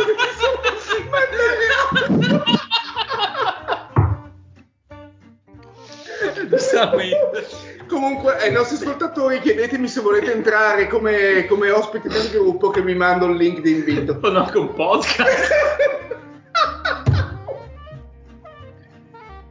Eh, Ebbene, eh, eh, eh, com'era la sfida, scusate? LeBron James contro Mike Mitchell. Io voto eh, LeBron, dai. No, tra l'altro, aspetta, di Mike Mitchell, eh, tra l'altro anche abbastanza un paraculo, perché come leggo da... Perché come leggo da questo articolo sulla giornata tipo, quindi testata giornalistica così eh, illustre, titolo Mike Mitchell, il campione gentile fuggito dall'inferno, quindi non da Udine ovviamente. Penso da camera da letto dello zio.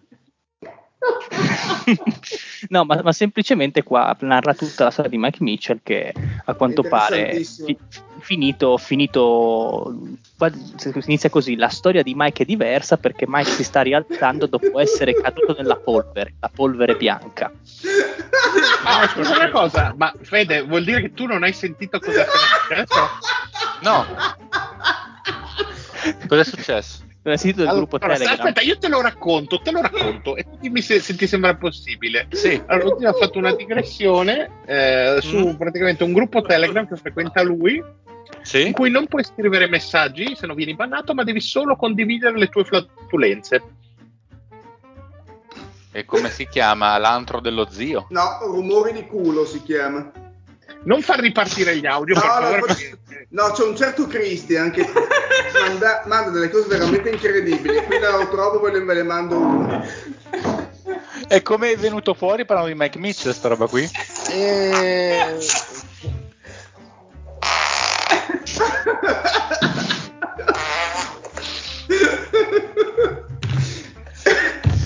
Con Dile non sarebbe mai successo. Stasera lo zio ha deciso che si torna a fare le puntate come nel 2017. Bravo, bravo, hai capito perfettamente. vai, vai, chi, chi, è che stava parlando? Io mi sono messo, perdonatemi, riascoltare alcuna vecchia puntata che c'era tutte quante tipo la 90, la 95, ho pensato porca troia. come eravamo messi male, va bene, andiamo avanti. Che bello che era eh, il podcast. Può sempre far peggio. Sì. Comunque, Mike Mitchell, che diciamo un grandissimo paraculo, perché anche lui era caduto nel tunnel della polvere bianca, tanto che era finito in uno stato tale di paranoia per cui passava le notti eh, insonni col fucile in mano, pronto a fare fuoco.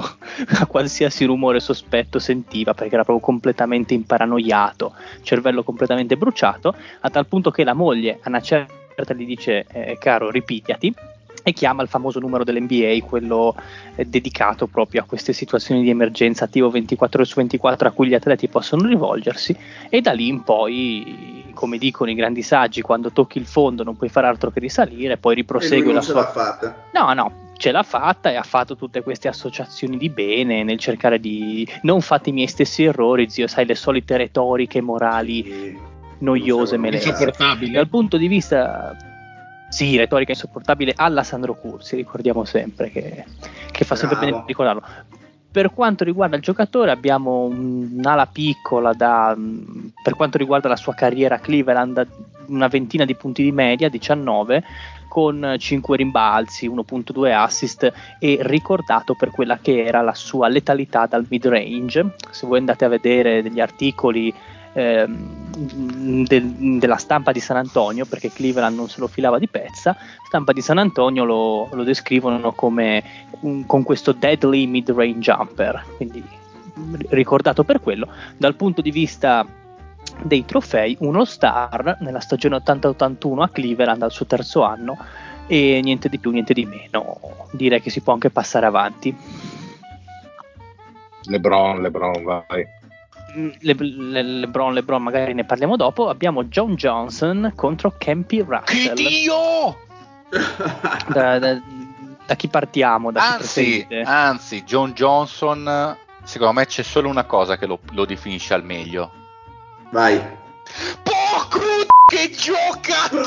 Grandissimo! Grandissimo, che genio! Che genio, cazzo! Ci, vo- ci voleva per chiudere. Sì, oh, sì, no. 2017, torniamo al 2017. Ma certo, è, è, o non è l'ultima puntata del giochino? Cioè del, del giochino vecchia esatto, guardia. Esatto. Eh, quindi, quindi cazzo, no, facciamo poi dalla prossima stagione ricominciamo da zero. Cito, cosa sarà cambiato in questi sei anni? Ricominciamo da zero. Fantastico. Allora, John Johnson, la cosa bella di John Johnson, per fare anche qua un po' di digressione, se voi lo cercate su Google, la prima cosa che appare è Mangia Fegato Johnson. Mangia Fegato che Johnson, che tipo? Ma veramente? Eh sì, che è un militare statunitense, quello che ha ispirato il film con Robert Redford, Corvo Rosso non avrà il mio scalpo, che è un po', sai, quel genere di film che prova che, un po' a rivalutare. Che tu, Lorenzo, conoscendo un po' il tuo modo di fare, avrai visto almeno 16 volte. Eh, ma Robert Redford, come mi insegna anche il fatto, è un mito totale assoluto. Bellissimo uomo. Eh, Vedi, eh, eh, però lo guardate per motivi diversi. Il Patrick lo guarda per recitarsi. Ah, tu... Ricordo ancora con affetto il film Come eravamo. Eh, Mali. Il grande Gatsby. Il vero grande Gatsby, sottolineo. bravo, bravissimo. Comunque ricordiamo che Corvo non Lorenzo non sembra che tra te e il Pat ci siano 15 anni di differenza, eh, ve lo dico. Ma sono, sono, solo orgoglioso di questo, sono, sono ah, contento. Certo. Il Pat sembra più vecchio, il Lorenzo ancora più vecchio. Esatto, comunque western non proprio la John Ford cercano un attimo di mettere india- eh, americani e nativi un po' sullo stesso piano, stile balla coi lupi, no? quelle cose lì che, che cercano un po' di, di, di, fare un po' di revisionismo, di, di, dare dei tagli, dei punti di vista diversi. Comunque questo non ci interessa con John Johnson, volevo solo un po' allungare il brodo. La caratteristica di John Johnson da ricordare è che è stato il primo giocatore dei Cleveland Cavaliers a essere selezionato per lo Star Game, tra l'altro nella sua stagione da rookie e in quella da sophomore, due solo selezioni nella sua carriera ai primi due anni di NBA, quindi si era abituato abbastanza bene, salvo poi essere deluso irrimediabilmente. E questo John Johnson viene ricordato per essere un po' il classico coltellino svizzero, il, come, come, si chiama il five tool player che sapeva palleggiare, prendere i rimbalzi, tirava, passava, difendeva. C'è anche su YouTube ben, un video da ben un minuto un omaggio a John Johnson con tutte le sue giocate peculiari e si vede che faceva un po' di tutto, passava la palla. Cioè, un passaggio, segnava. un tiro, una roba del genere. No, no, se, se vuoi no, no, John Johnson. Un passaggio con quattro replay.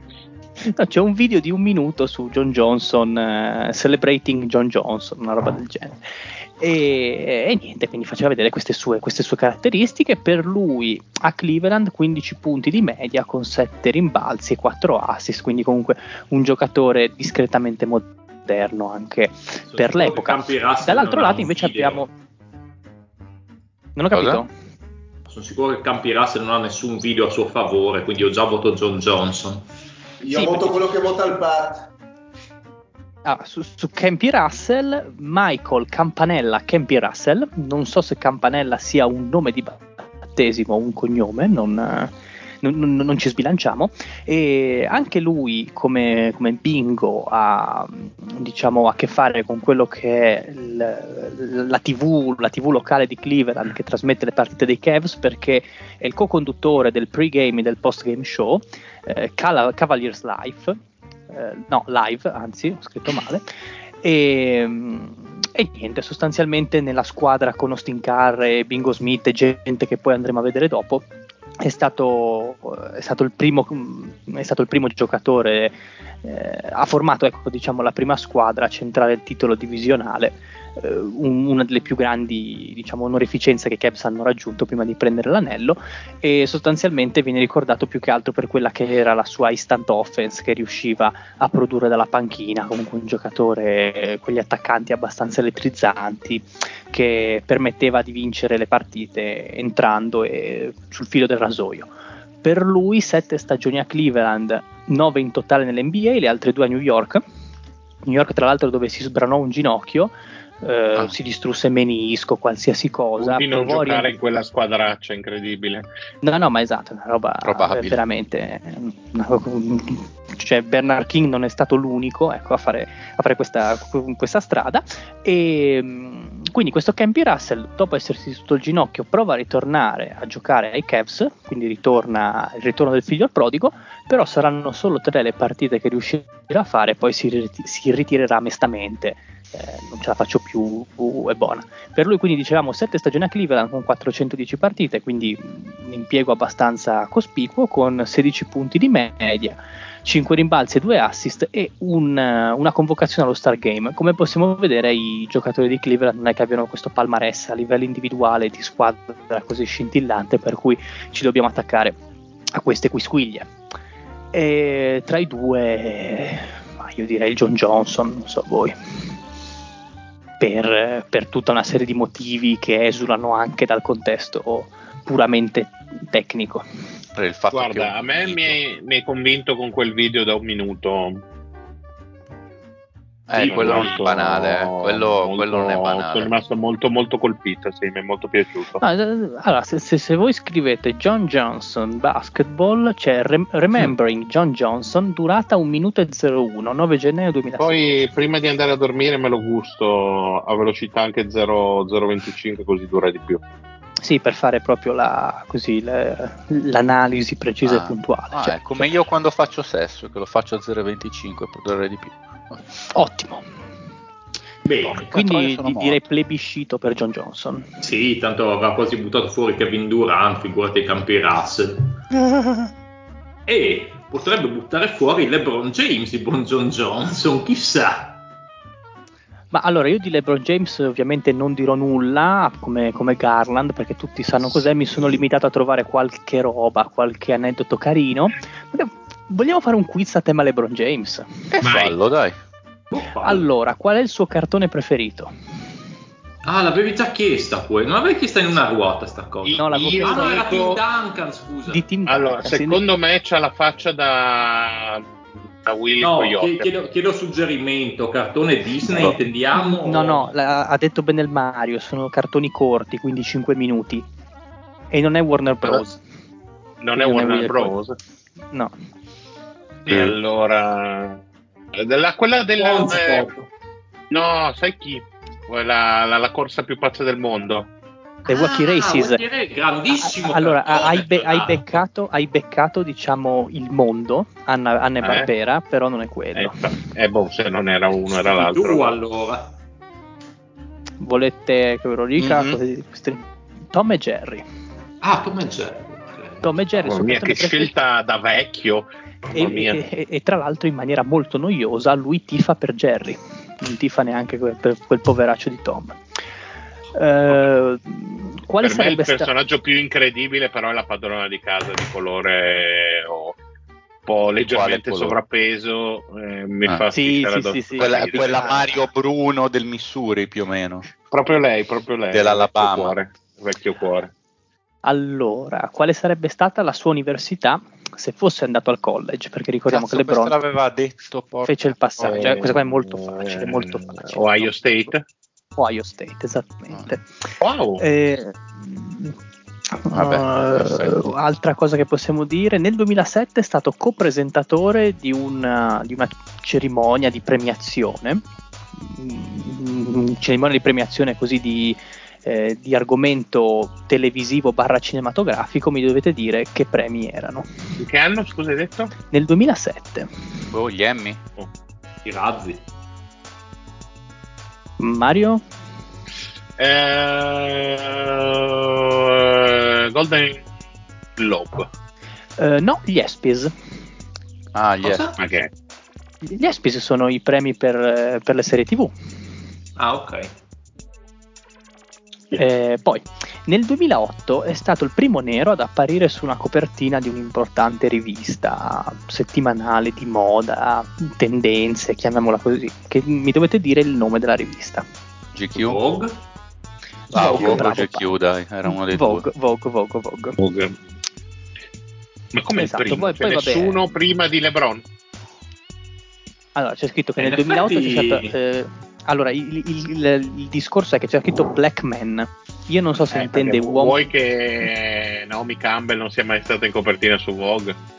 No, ma a parte sì, quello, eh, qualche attore di colore, qualche... Denzel Washington, ma infatti, tanto per dire, sì, così strano in effetti. Eh, eh, non lo so, io queste sono le informazioni che ho trovato. Bill Comunque... Cosby, visto insomma grande uomo qual è. Ray Charles. Ray Charles. Bello da una bellezza mai vista, scritto No, perché non vedeva di buon occhio la rivista lui. esatto, esatto. Allora, facciamo l'ultima velocemente. Qual è la caratteristica della sposa di LeBron James? Che no, ma da, da, da, un'enorme vagina. No, a, a livello affettivo. Diciamo a livello affettivo. Il sedero, vuoi dire? Compagna, compagna di classe, tipo qualcosa sì, del genere? quello sì. Esattamente. Delle cioè, superiori. Cioè, è sposata con la ragazza dei tempi del liceo, da cui ha avuto. Da cui si, vede che, si, vede che, era l'unica che lo riusciva a tenere. Perché, Comunque. come diceva lo zio, ha una grande personalità. Eh sì, sì, sì. Secondo me anche bestemmia durante l'orgasmo una grande profondità. Ma stai parlando di te adesso? Scusa, zio. ah, non è una caratteristica comune, no? Come sei autoreferenziale, zio. Mamma mia, veramente. Oh. Allora, a proposito di bestemmie, lo zio mi ha dato un altro aggancio per un'altra curiosità. Lebron è cresciuto ah. in un clima abbastanza rigido e così. No. È cresciuto al 300 Lebron. No, anzi, al contrario, al contrario. È cresciuto, diciamo, in questo clima molto rigido e militaresco, per cui all'high school, se bestemmiavo diceva parolacce, era costretto a fare 10 piegamenti e, e, lavarsi la lingua col sapone. No, questo non lo aggiungo io, però comunque. addominali incredibili. Infatti lui ce li ha, coincidenze. Sì, mi immagino la mamma, Lebron, se dice le parolacce mi scopo i tuoi compagni di squadra, sei avvertito. Io continuerei no, ad andare oltre. Fossero, fossero anche degli accattoni che vivono in mezzo alla strada. Eh, sì, sempre rimanendo ai tempi del college. Adesso chiudiamo con le domande e andiamo avanti se non finiamo più. Sempre ai tempi del college ha ammesso di aver fumato più volte marijuana per reggere lo stress e la pressione media. e, poi chiudiamo con l'aneddoto di Basketball Man. Cioè, lui nell'estate del, al, al, termine della prima stagione di high school, in quell'estate lì aumentò di 15 cm di altezza arrivando ai 203 cm che, che lo caratterizzavano. No, 28 so, di io lo so perché, no, perché gli è arrivato una mail con Enlarge Your LeBron e lui l'ha cliccato sopra. sì. E, e subito mi ci sono fiondato, quindi sono, sono, eh, sono rimasto sì, intrappolato sì, in, questi, in questi giri loschi. 203 cm che erano 5 cm in più rispetto al suo idolo Jordan. Che è Jordan... il suo cazzo. come siete prosaici non si riesce a fare un, un, un discorso un, giochino. ah, mamma mia se, se, se, se siete dei puzzurri siamo carichi. Siete dei puzzurri comunque 5 cm in più rispetto a Jordan e LeBron l'ha vista in maniera completamente così è morto tutto è finito non ha più senso giocare a basket non, non ha più senso vivere. E nel momento in cui furono da riprendere i training camp con eh, tutte le misurazioni, le cose, i pesi, eccetera, lui si rifiutò di farsi misurare dicendo io sono un supereroe, nessuno deve conoscere la mia identità, chiamatemi Basketball Man. E, quindi, e questa era una delle volte in cui aveva fumato erba, però mi confermo. sì, e nessuno, e nessuno, riconos- e nessuno lo riconosceva. esattamente, esattamente. Si presentava Questo... come supereroe dei Mystery Man, Pat, ma lui non, non ha gli occhiali, mentre, mentre, l'altro ce li ha ed era la stessa persona palesemente. Esatto, per, per quanto riguarda il basket, buon giocatore, discreto giocatore e via. Vabbè, dai, andiamo al prossimo ruolo, vi prego, per l'amore sì, di Dio. Dai, la finale questa almeno. Dai, segno John John, John Johnson, segno. Ci sta. Ah, sono io a presentare il prossimo ruolo. Bravo! No, devi fare la voce del Dile adesso mentre presenti le ali alte. Ah, ok. benvenuti. E allora, benvenuti. Rialiate sono Capino Robert, Larinette, Tyron Hill, Tom Tennyson. La prima... È diventato milanese improvvisamente. Perché ti sei ingrossata la lingua? Pa? La prima sfida è Kevin Love contro Tom Tennyson. Vai Patrick. Cosa possiamo dire, caro Dile? Kevin Love lo conosciamo tutti. Sì, sì, lo conosciamo tutti. Ma scusa, ma la prossima settimana registri solo tu, noi proprio. puoi, puoi, parlare due secondi e poi dire sì, scusa se ti interrompo e puoi fare un inciso di 46 minuti.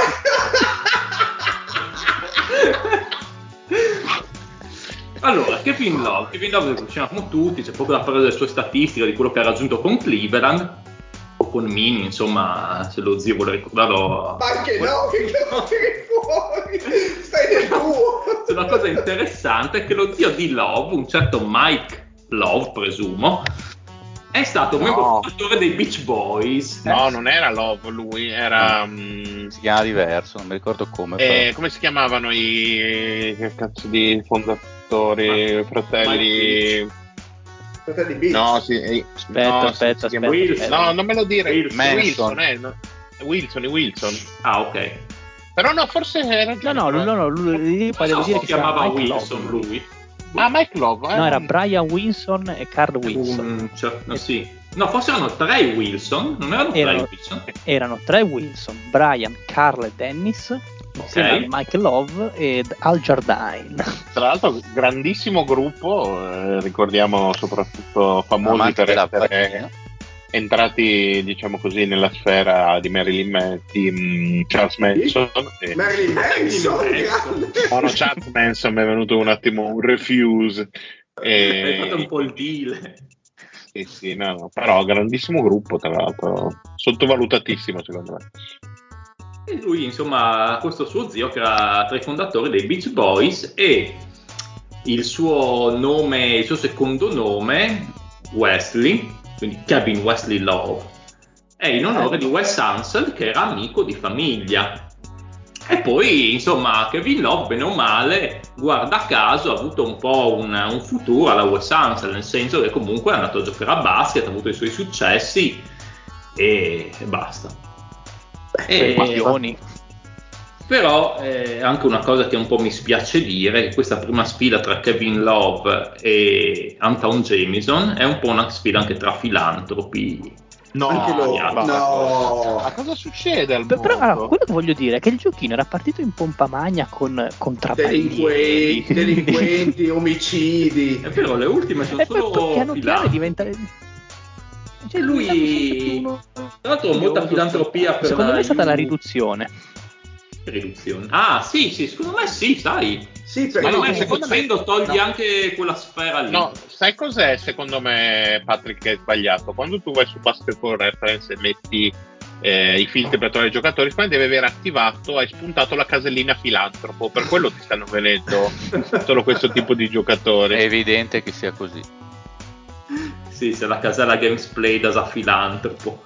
Esatto, esatto. Ma non so, chiedi al, chiedi al Dile cosa ne pensa della filantropia.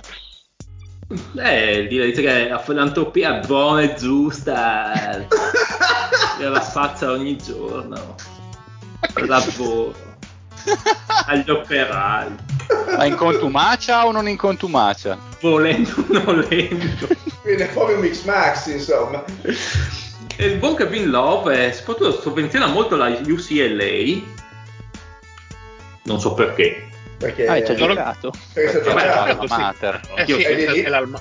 È la io, università. Eh, sì. Io ho studiato al, al liceo classico Jacopo Stellini e lo odio come, come la morte. Ma, ma fondamentalmente manca una cosa base, pa. tu non hai soldi per finanziare neanche sì, quattro battone. E soprattutto a lui a Ucchiele l'hanno voluto. Jacopo Stellini darei al cinese dei leoni che c'è. e c'è da dire, c'è da dire che lui... Lui all'università studiava e scopava a differenza tua del, del, no, insomma, dello mi rifiuto di dire eh. che Kevin Love studiasse all'università no giocava a basket non studiava scusate ah ho capito studiava e scopava scuso no ho detto studiava ma nella mia testa pensavo giocava a basket pensa che, ah, che è ritardato okay. E insomma, sono varie cose filantrope che a noi interessano poco, in verità. Cose perché, filantrope. Ecco, così. E quindi passiamo dall'altra parte a Anton Jamison. Anton Jamison arrivò ai Cavaliers che era già abbastanza sbunnato in verità, nei suoi anni un po' uh, di, di, di, di ecco, peggiori, di ripiego, sì. ecco, i suoi ultimi anni. Beh, non proprio gli ultimi, però ecco, metteva ancora i suoi punti, non era così alla frutta come ai Lakers però ecco, non era più il giocatore che era Washington, eh, non era più ecco, quello all-star. Un empty calories. Sì, eh, Jamison a sua volta fa della filantropia, eh, sempre scholarship, cose del genere per uh, vari programmi universitari, insomma questa facile filantropia quando si ha i soldi. E, mh, volevo dire una cosa, ah sì, su Jameson volevo dire una cosa curiosa che è eh, il, l'unico, no, non l'unico, eh, oh, assieme a, Tom Chambers è eh, appunto l'unico giocatore a non essere nella Basketball Hall of Fame l'unico giocatore ad aver superato i 20.000 punti in carriera e non è stato eletto assieme a Tom Chambers quindi non so io lo trovo giusto che non sia stato eletto insomma però boh, magari voi mi potete dire che tanto ormai ci vanno cani e porci e quindi, questo, anche questo è vero quindi eh. magari ci poteva stare anche lui non lo so però è un fatto curioso che questi due certo sono giocatori di altissimo profilo eh, rispetto magari a quello che si può immaginare una basketball Hall of Fame però vedi se fosse stato so. un Hall of Fame non sarebbe stato nominato ma essendo lui un non Hall of Fame è stato nominato secondo me va a suo, a suo vantaggio che questa cazzo. cosa sì Penso di sì.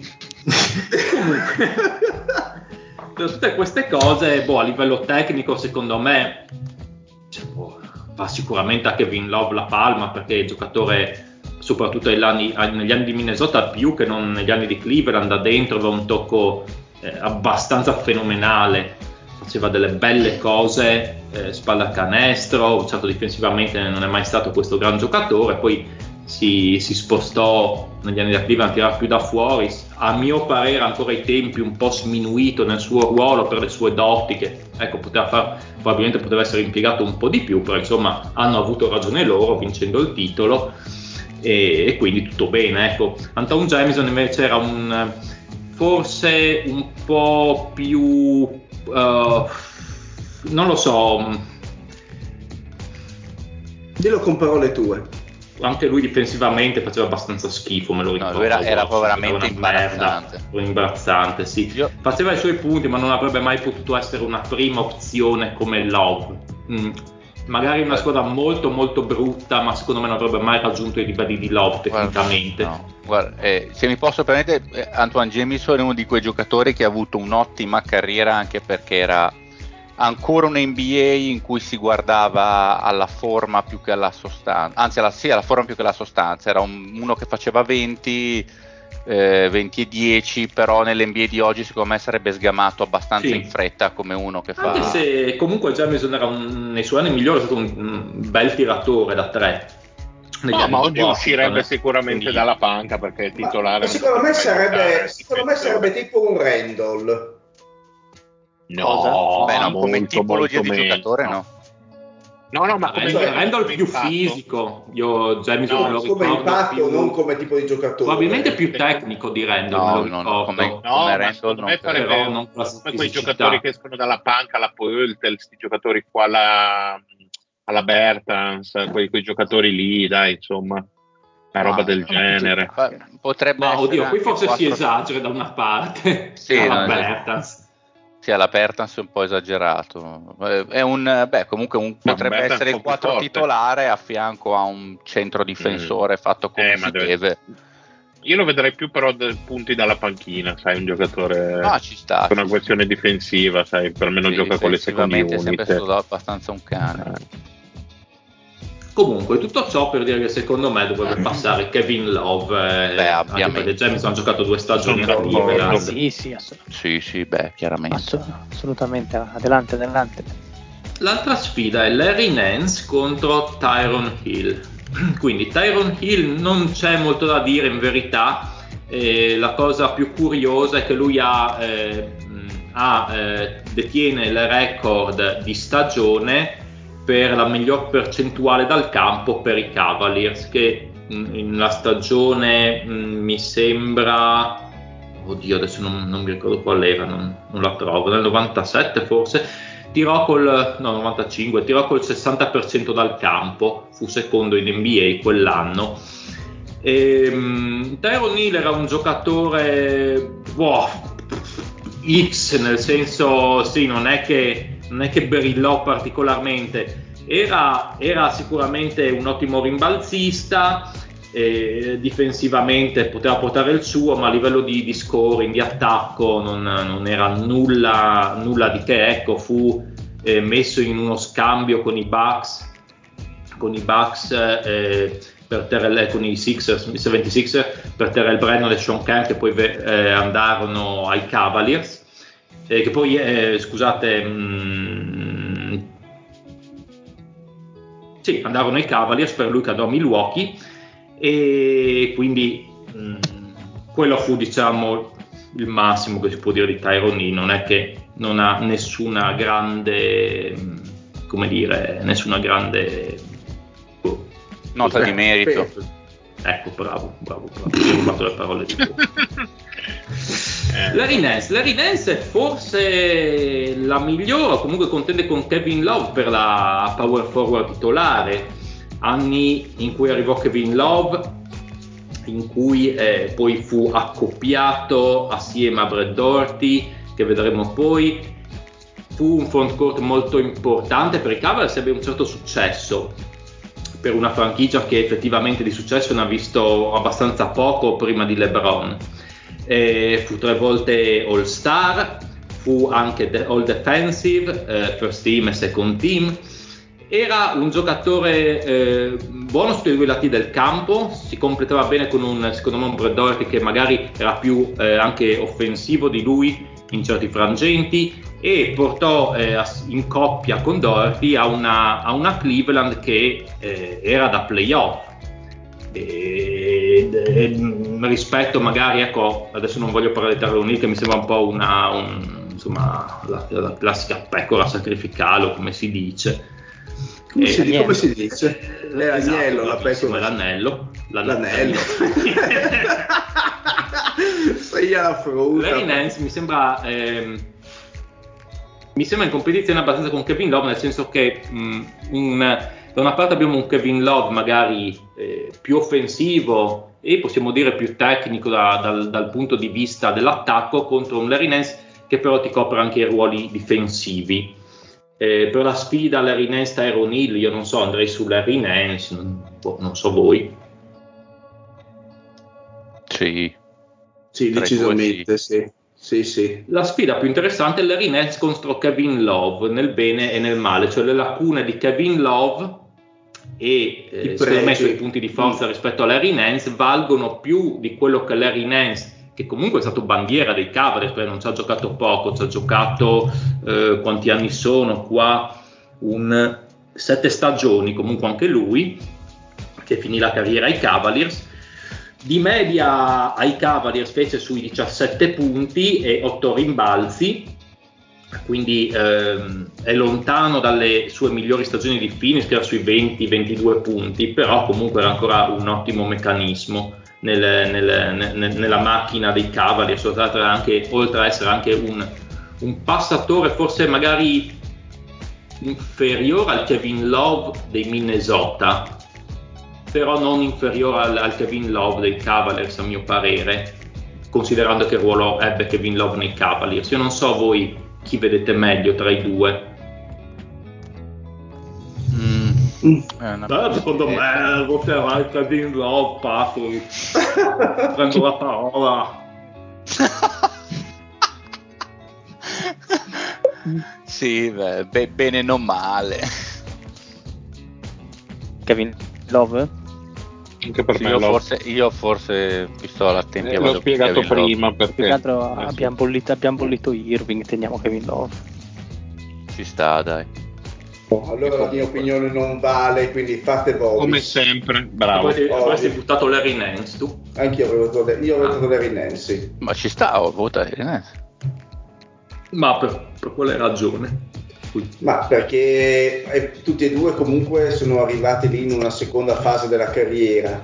Eh, Love fondamentale per il titolo sì, però Larry Nance eh, eh, cioè, giocatore difensivamente importante. Mh, mm, mi è sempre piaciuto come giocatore, infatti penso di averlo messo anche in uno dei quintetti proposti dal, eh, de, delle sfide proposte dal, dai giochini del Fede eh, mm, Ma dai.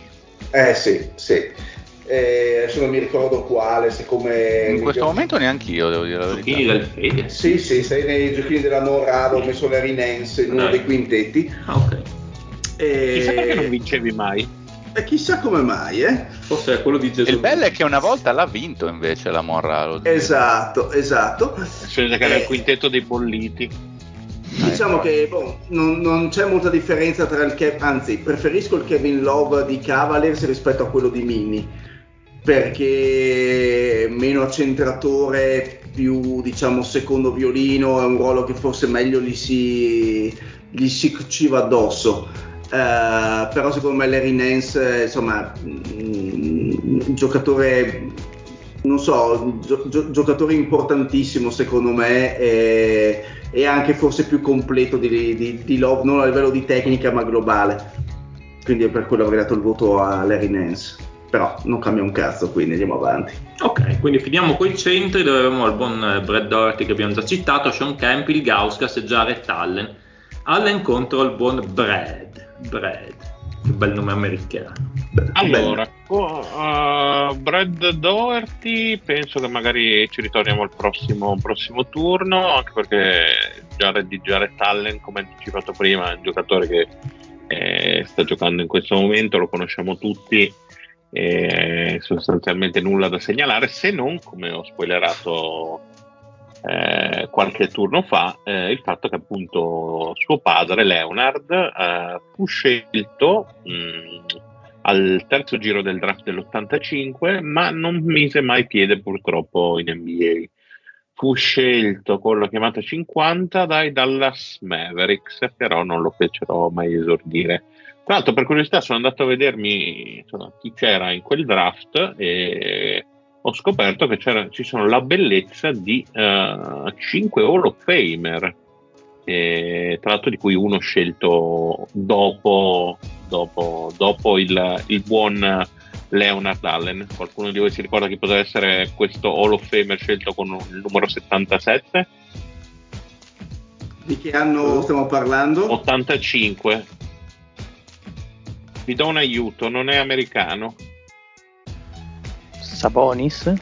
Bravissimo, proprio, proprio il, il, vecchio Arvidas. Ah. Gli altri, tra l'altro, Hall of Famer di quegli anni, di quell'anno sono vabbè, Ewing alla 1, uh, Chris Mullin, Carmalone e. È stato draft molto, molto ricco perché ci sono anche Xavier McDaniel, Schrempf, Charles Oakley, Terry Porter, AC Green, ne avevo visti altri anche di giocatori di, di buon livello, po, po, po, chi c'era che avevo visto? C'erano un paio di vecchi cuori, che non mi sono, Mike Brown, un vecchio cuore per modo di dire, e c'era Manute Ball, eh, grande, grande, grande un, draft. un draft interessante, eh? molto interessante. C'era un altro vecchio cuore, però ovviamente scemo come sono, non me lo sono segnato e allora, ah, Sam, Mitchell, Sam, Mitchell, Sam Mitchell, eccolo Sam qua, Mitchell. eccolo qua. Grande. Cioè, quindi grande cosa.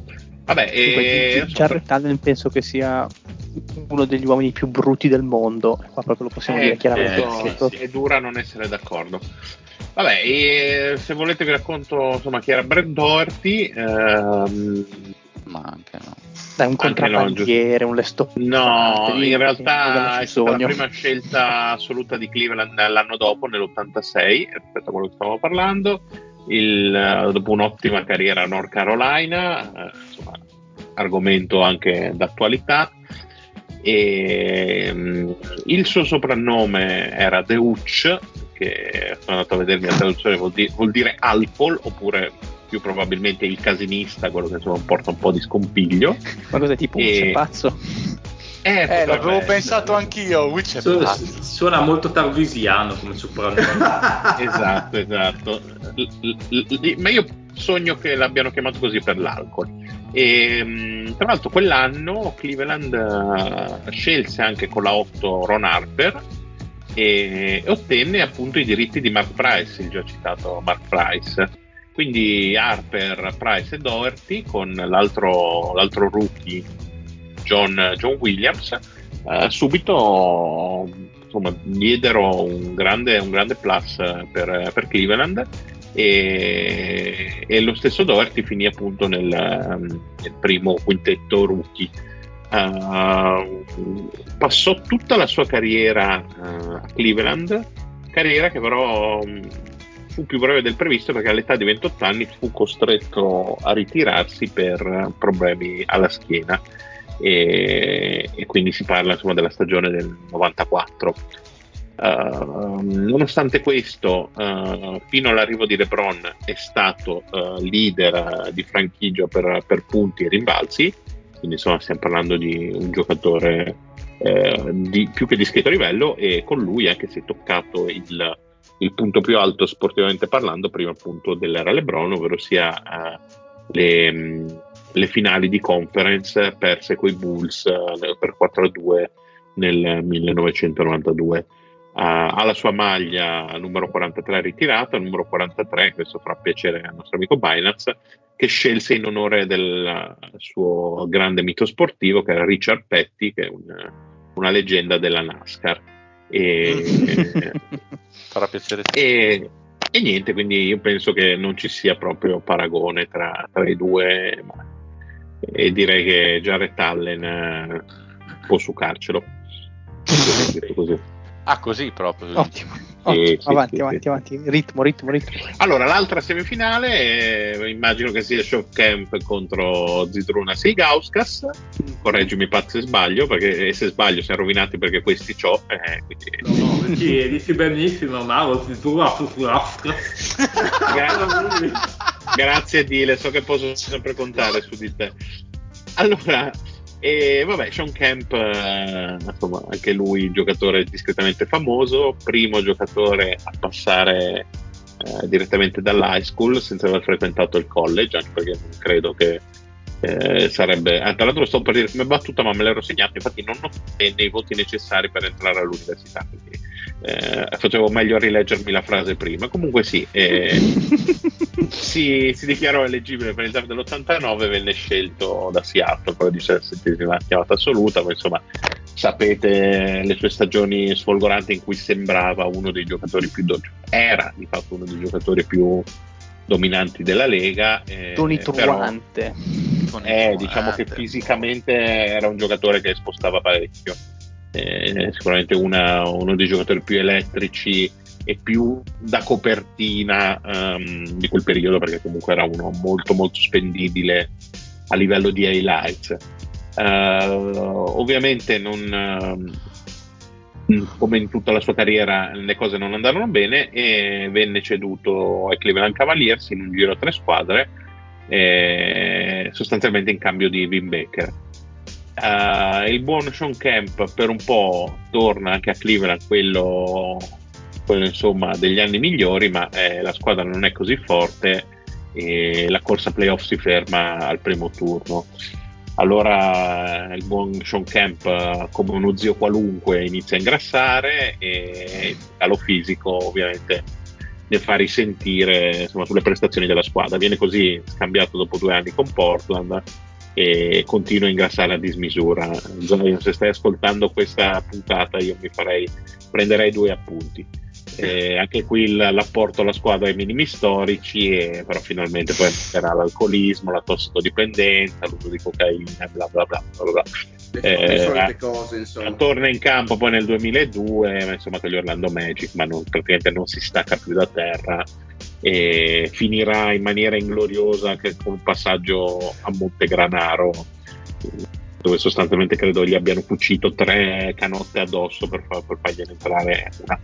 Um, dall'altra parte invece un professionista esemplare, il buon Zidrunas Lidauskas, che ha giocato insomma eh, 13 stagioni dal 97 al 2010, due volte All Star, leader per stoppate di franchigia, maglia ritirata, è entrato poi anche in dirigenza e, e sostanzialmente stata la superstar prima di LeBron, tra virgolette, perché prima di LeBron l'era di Cleveland era marchiata da il Gauskas, per quanto uh, per diversi anni abbia avuto diversi problemi fisici. Eh, poi seguì lo stesso LeBron per un anno a Miami, il primo anno di LeBron in Florida e sfiorò il titolo, trovarono Novitsky sulla loro strada e insomma il resto lo sapete.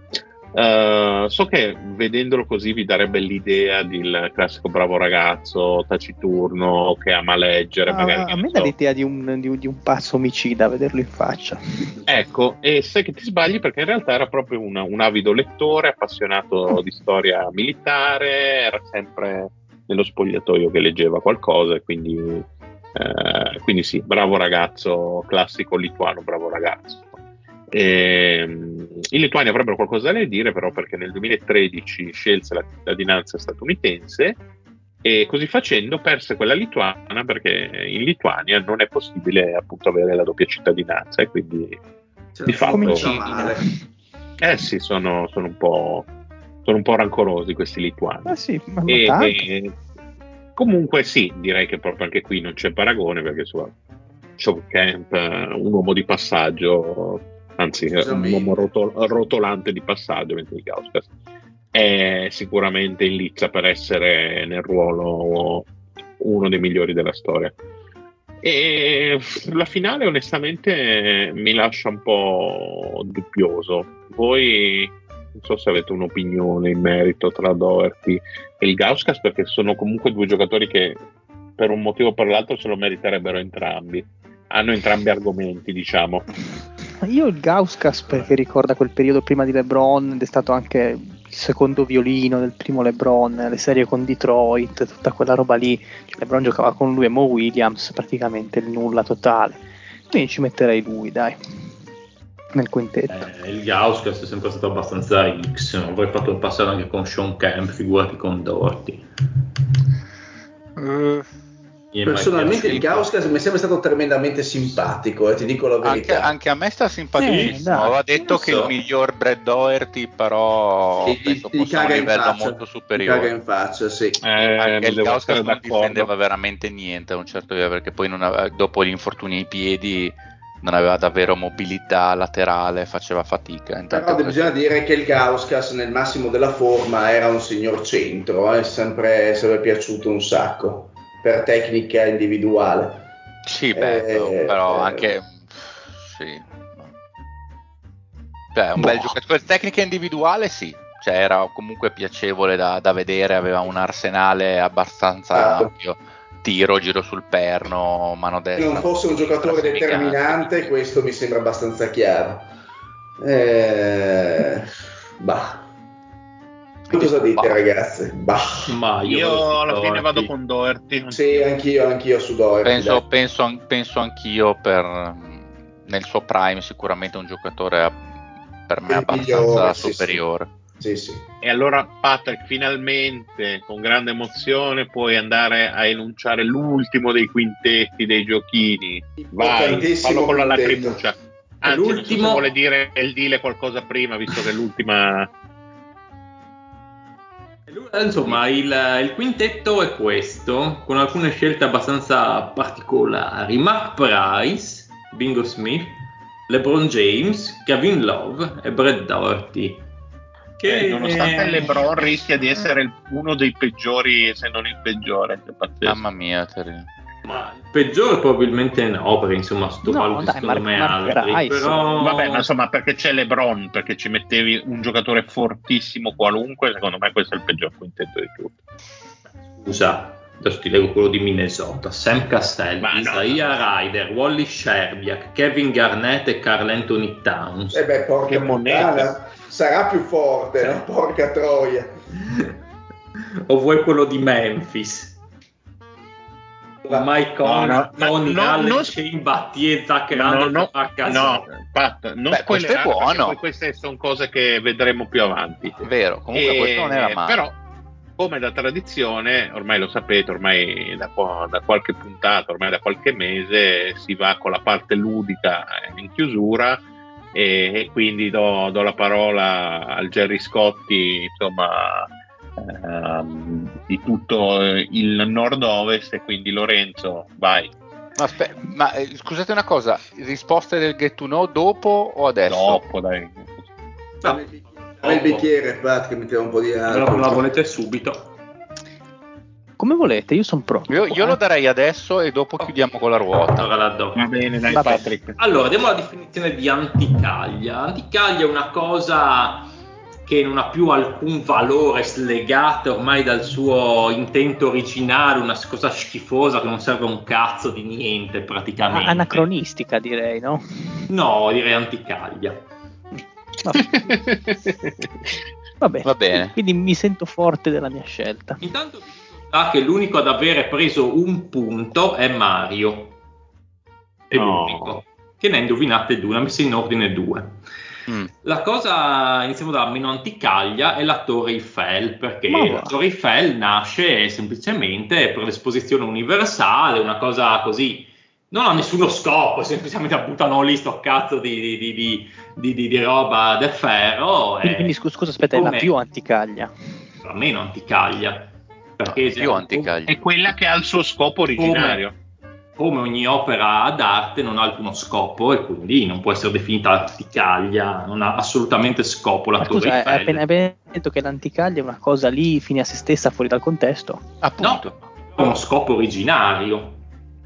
Io toglierei dei punti a Lorenzo per queste proteste. Ma no, aspetta, no, anche Fede mi sta dando man forte. No, perché io veramente, Fede, a me sembra di aver sentito una definizione di anticaglia e poi di aver sentito veramente una spiegazione che va totalmente contro.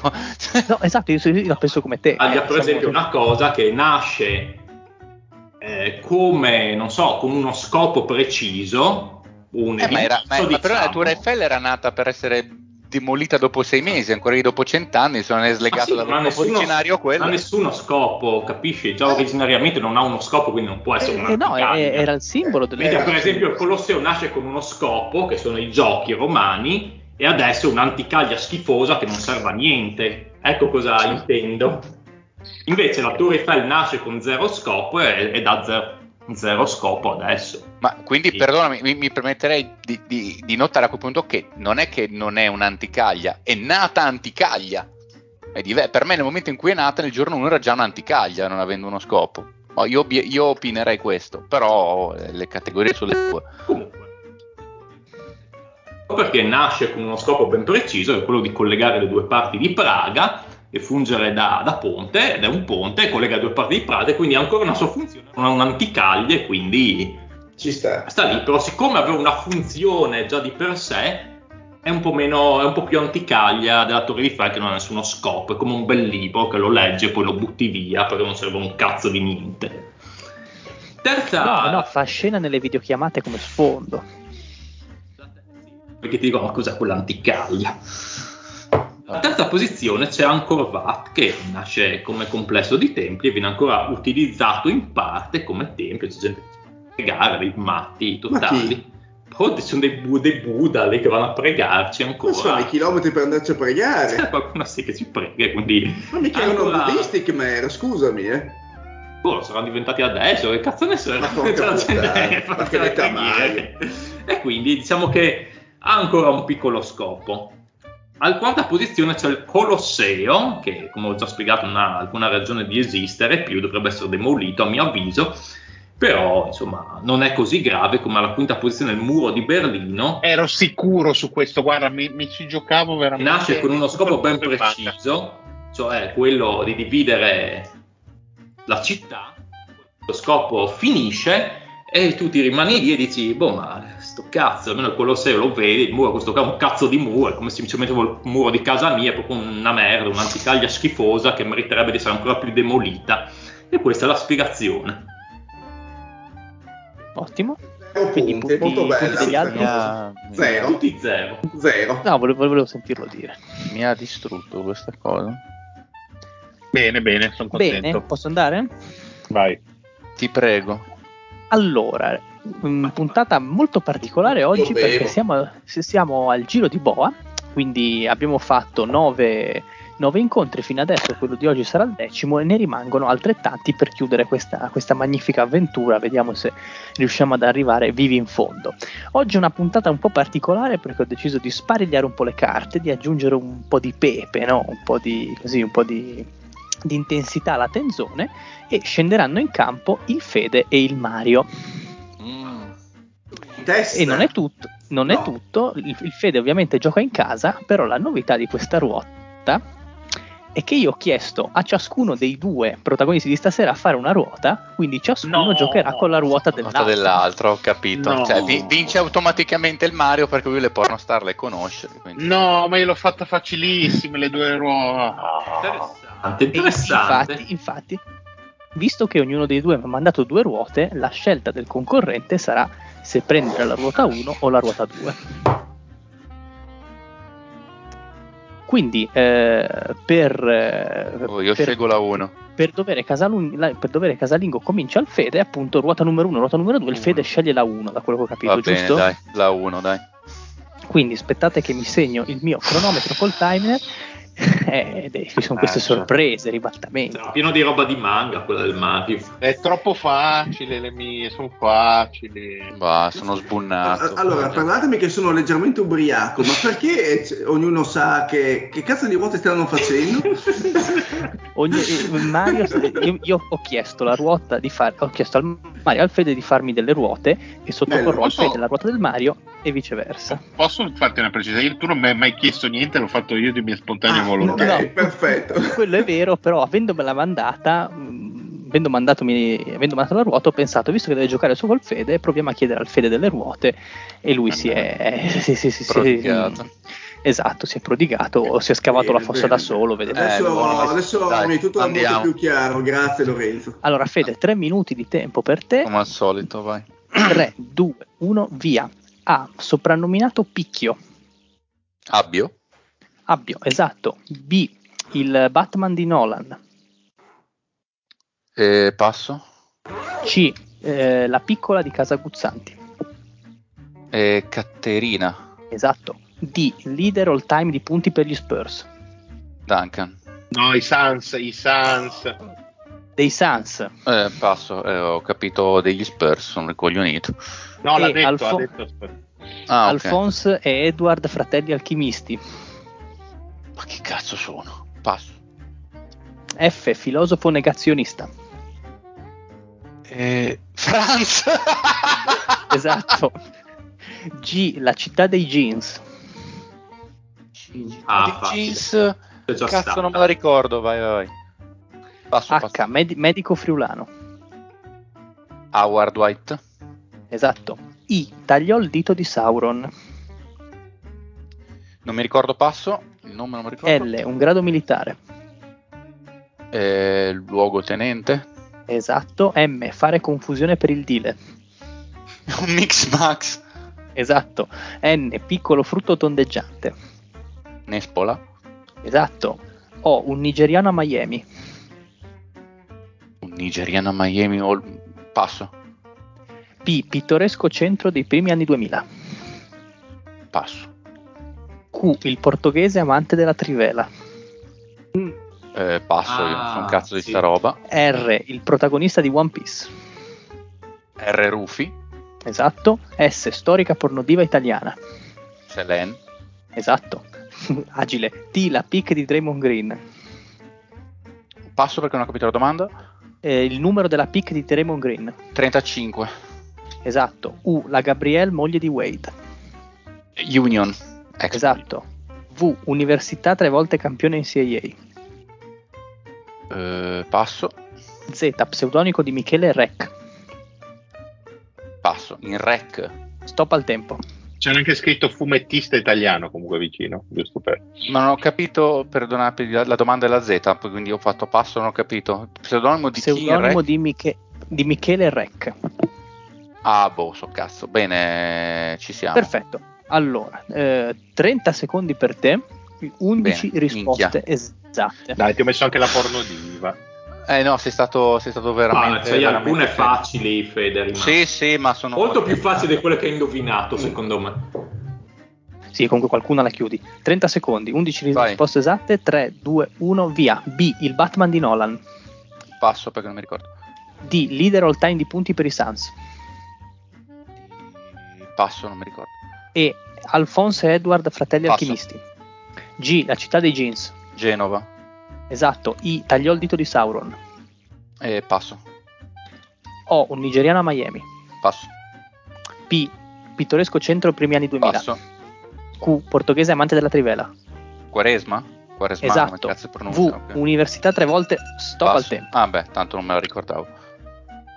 Bravo per quello. Villa, ma chi era Villa Villanova tre volte? Eh sì, Villanova. Villanova. Villanova. Eh, non mi è venuto in mente dopo. Villanova, comunque. 13 risposte esatte, comunque sì, un, un, bottino di tutto buono, rispetto. No, era, era oggettivamente facile, era da fare almeno una cosa, la, la no. ripet- qual era la Soprannominato Picchio. Alessandro Abbio. Giusto. Veramente? Non sì, vabbè, il giocatore della Virtus Bologna. Sì, sì, sì, sì però non mi ricordavo no, il soprannome. Scusate, quindi... ma io voglio far notare quanto ha fatto lo smargiasso il Patrick su Genova dopo che quando abbiamo giocato a Decrypto no, non lo sapeva dei che eh, venivano da lì, adesso fa lo splendido. Ma infatti cioè, sai che veramente... me l'hai fatto venire in mente tu? Eh, vabbè. Comunque, B, il Batman di Nolan era Bale. Bale. Christian Bale eh, non, non, mi veniva. Esatto. Leader all time di punti per gli Spurs. Io qua sono andato assolutamente pedestre Sans. e invece dei Suns, non so perché. Eh. Comunque, Walter Davis. Ah, ok. Ah, quello degli 70. Non pensavo. Alfonso e Edward, fratelli alchimisti, era Erlich. Vado, no idea. Full Metal tagliò. Il dito, ma tagliò il dito di Sauron con la... Beh, Isildur. Isildur, esatto. Eh, okay. Isildur, sì. Un nigeriano a Miami, questa era... Pala. Un po' più facile, sì. Un po' più facile, sì. No? Nigeriano a Miami. Facile. Non so, eh, non gioca adesso? Sì, sì. Gioca, eh, oddio. Eh, aspetta. Beh, lui è naturalizzato americano, però, eh. Chi è? Mm. Molto semplice. È uno che, che canta, balla. Oladipo. Oladipo, Oladipo. Oladipo è nigeriano. È nato in Nigeria. che fosse ancora a Miami, io figura. Non avevo idea che fosse nigeriano. Cioè, Almeno mi non se non vorrei aver detto una stupidaggine, no, no, no, no ma mi pare di aver controllato. Sono molto sono d'accordo col fatto è nato, sì, è nato, è nato, Non mi ricordavo nemmeno giocasse a Miami, hai ragione. Anzi, è nato negli Stati Uniti ma cittadinanza nigeriana, ecco il contrario di quello che però sì, è nigeriano. Vabbè, sì, grandissimi cazzi, non, non mi sto ad attaccare alla definizione in culo. Ah, pittoresco centro primi anni 2000. Eh, io ce l'avevo in casa, dai. Bianco, con sco- acconciature sempre molto particolari. Nemico e di Scott Pollard. Bravo, Scott eh. Pollard. Ma sai che io sul sì. pittoresco centro stavo pensando, ma cos'è uno dei borghi d'Italia? Caz'è sta roba? Io sul, ma io sul pittoresco centro, pittoresco... Ah, cioè, una città. Eh, perché dici pittoresco, a me credevo intendessi una città, un centro. È una alla grande. No, centro. Io, boh. centro. Io, so, okay. io sul pittoresco giuro dicevo, bah, che, boh, c'era, che cazzo ne so, un centro particolarmente famoso inizio anni 2000, c'era boh. Almanova. esatto, sì. sì, ma io, ero, io sul pittoresco, io un, un, uomo detto pittoresco mi mancava. no, sì, dai, ci sta. Sì, Polla, sì. Eh, comunque, bravo che sul gong sei riuscito a chiudere Quaresma non, eh, non banale. Facile, sì, quello era facile. Era facile anche per me che non eh, io di calcio non so una sega, raga. Mi ho dovuto veramente prendere nel retro sto cazzo. Bene. Eh, l'università tre volte campione in CIA, come hai già detto, Villanova. E pseudonimo di Michele Rec, Zero Calcare, fumettista italiano. Porco! Eh, ma è lui, eh? Patrick, un po' meno. 2,16 Fede. Eh, ah, nel, momento, nel momento in cui aveva detto anche fumettista l'avevo capito, ma non ci sono arrivato. Quindi 13 risposte esatte, comunque abbondantemente in media, anzi sopra media per eh, il numero di risposte esatte di questo giochino. Quindi Aspetta tocca adesso. il database delle pornostar per, le, per nome. tocca adesso al Mario rispondere. Eh. E lo farà con la ruota numero 1 o con la ruota numero 2? Ah, dai, vado anch'io con la 1. Perfetto, ruota numero 1. Quindi, sempre 3 minuti per te. Eh, quando sei pronto, scelto partiamo. la più facile, hai scelto la più facile, decisamente. 3. Ci sei, Mario? Sì, sì. 3, 2, 1, via. A. Nome del faraone passato alla storia come eretico. Eh, passo. B. Uno dei soprannomi di Will Chamberlain. Eh, Big Baboon. No. C. Adriana, maestra della tripla anale. Eh, celeste? No. Errato. D. Dinosauro il cui, il cui nome tradotto significa artiglio orribile. Eh, passaparola. Mamma e il, il, filosofo presocratico padre della retorica. Ehm, passo adesso andate in blocco totale, vai. F, squadra vincitrice di due, due titoli in Serie consecutivi. E Florida. Esatto. G, storico duo di attori comici bolognesi anni 70-80. Gino Michele? No. Mm. H, leggendo Brega in Borotalco. Olive? Esatto. P, film trash in cui Alessia Mersa appare nuda sugli scogli. Panarea? Esatto. Q, ex giocatore NBA condannato perché coinvolto in lotte di cani. Eh, Quentin Richardson. Errato. R, Blackman, ex star dalla, per i Dallas Mavericks. Ronaldo? Rolando? Rolando, esatto. S, Rolando. il più grande scrittore della storia dell'umanità. Sanderson? Esatto. T, un principe che gioca a Minnesota. Tau- Taurian? Esatto. U, l'oltreuomo di Nietzsche in lingua originale. Eh, oh, passo. V, allenatore delle ultime finali di conference di Indiana. Vogel? Esatto. Z, l'ultimo nella vita per antonomasia. Lo zio. Esatto, stop al tempo. 30, 34 secondi per te, 9 risposte esatte. Eh, ma Prima par- più difficili, sono di più difficili, me. sono un po' scritte in maniera un po' più ma infatti gli darei un 15 secondi in più perché sono proprio lunghe da dire. Sono, sono un po' più lunghe, sì, Ma sì. sono proprio difficili da capire ogni tanto, secondo me. Eh, vabbè, sì, no, tanta confusione. Ma il, il, il, il, lore le ha anche un po' accorciate per dirle più velocemente, si capiscono un po' meno, secondo me, però perché cerca di dirle velocemente. Eh, perché se no mi dispiace fargli perdere troppo tempo. No, ma dagli quindi... 15 secondi in più perché sono lunghe le definizioni. Quindi 49 secondi. Sì, sì, dai, dagli, dagli, ci sta tutto. Tanto allora. non, ho, non ho lampadine che mi sono accese improvvisiamo.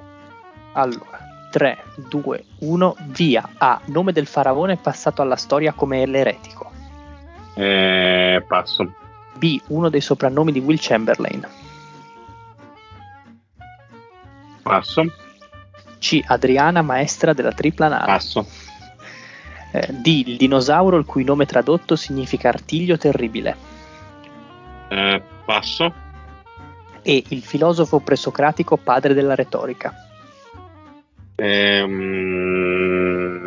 passo. Eh.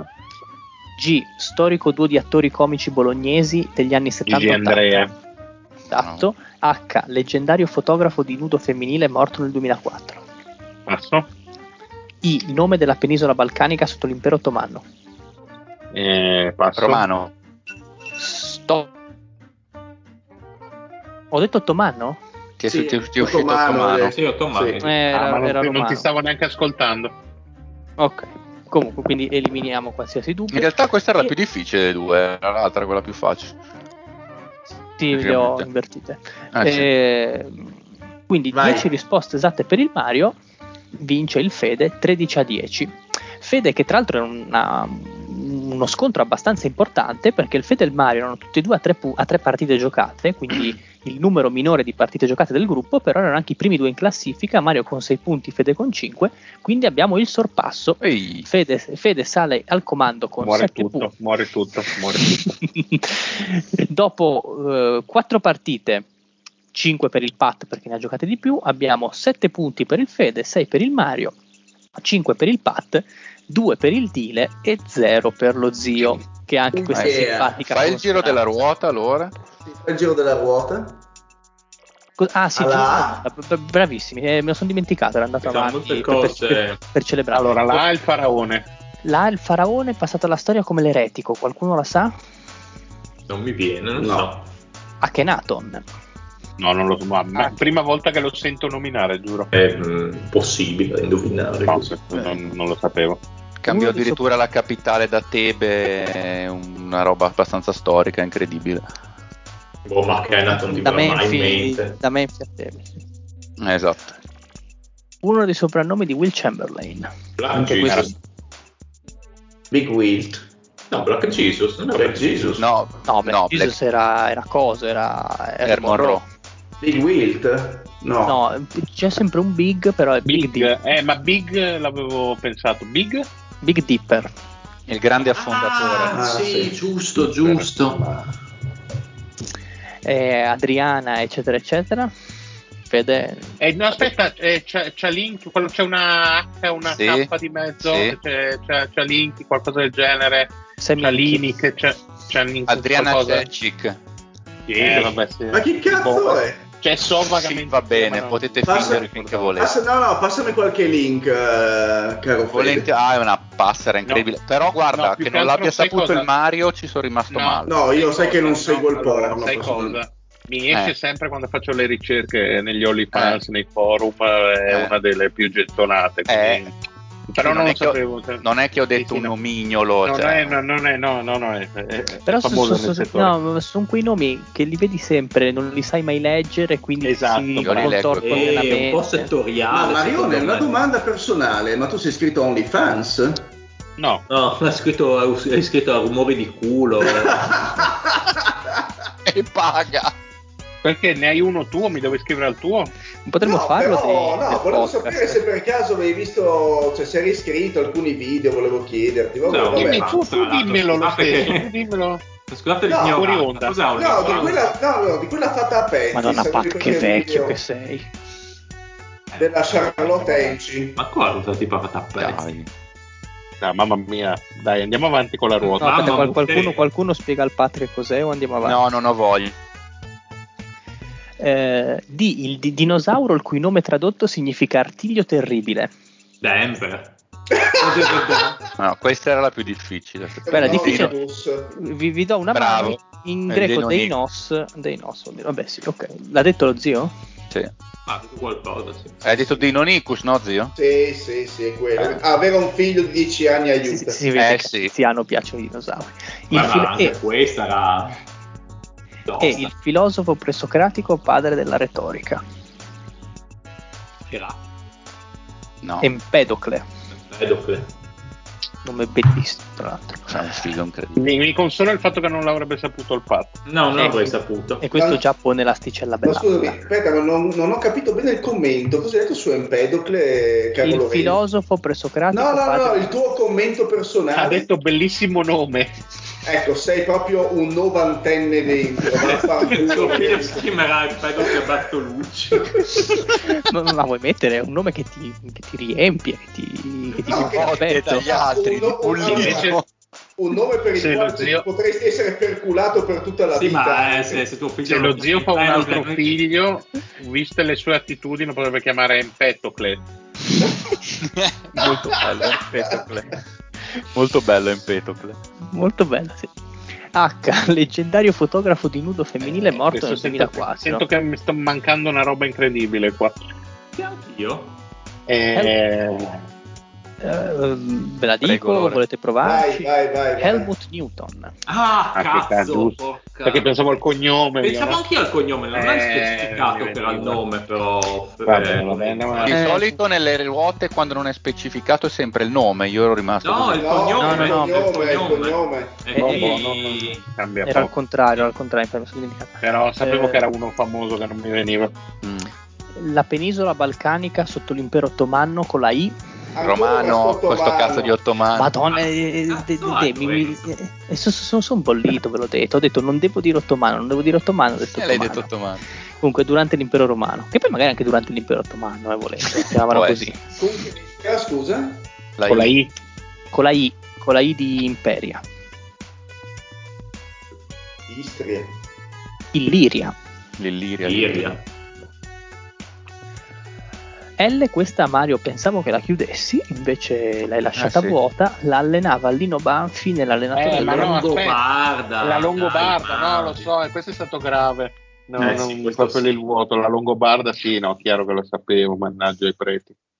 N fu reciso da Alessandro Magno con un colpo di spada. Questo è, proprio, eh, questo, è, eh, questo è proprio classic fede perché lo dice sempre è uno dei suoi cavalli di battaglia. Il nodo gordiano. Il nodo gordiano. Il nodo gordiano.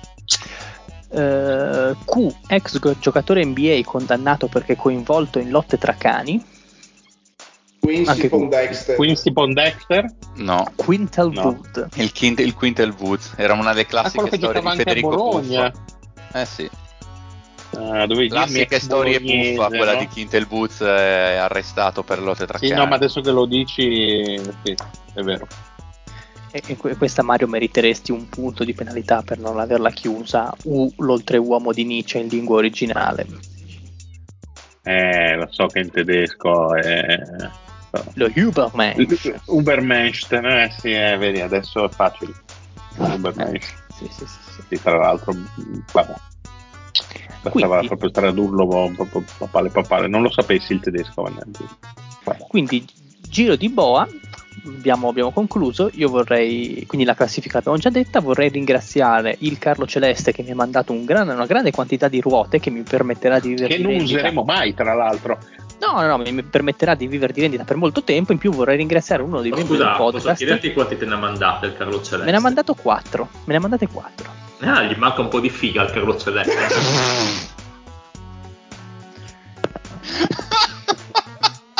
Papà, sei un bruto perché il Carlo Celeste si è prodigato per, per aiutarmi, una cosa che ho apprezzato tantissimo. È un dato di fatto che... che... non ha altro tempo da perdere. Ma, ma non l'ha detto il padre, l'ha detto il Dile. Anche secondo me sembrava ah, la voce del Dile. È la grande verità, però. Tra l'altro il Pat fa poco il galletto perché anche lui me ne ha inviate due, quindi non è. Però due meno Lorenzo, ma allora manco io, cazzo. Eh, manchi tu, manchi tu, manchi tu. Tra l'altro io te le invio in settimana. Dai, dai. No, mancano quelle del pozzo i pentiti di mafia e gli anni di piombo che io spero che ci faccia avere. Ma io te, la, io te la faccio sulla guerra del Vietnam. Va benissimo, col Charlie. Vabbè, e... Eh, senti, direi che Dile, se sei d'accordo, andiamo con i saluti. Sì, sì. Dai, Mario! no, Dile, se sei tu, mi sembra corretto che li faccia tu. Sai che Ubi Maior. Ubi Maior, Mos Maior. no, non saprebbe mai dire Mos Maiorum il Dile, dai.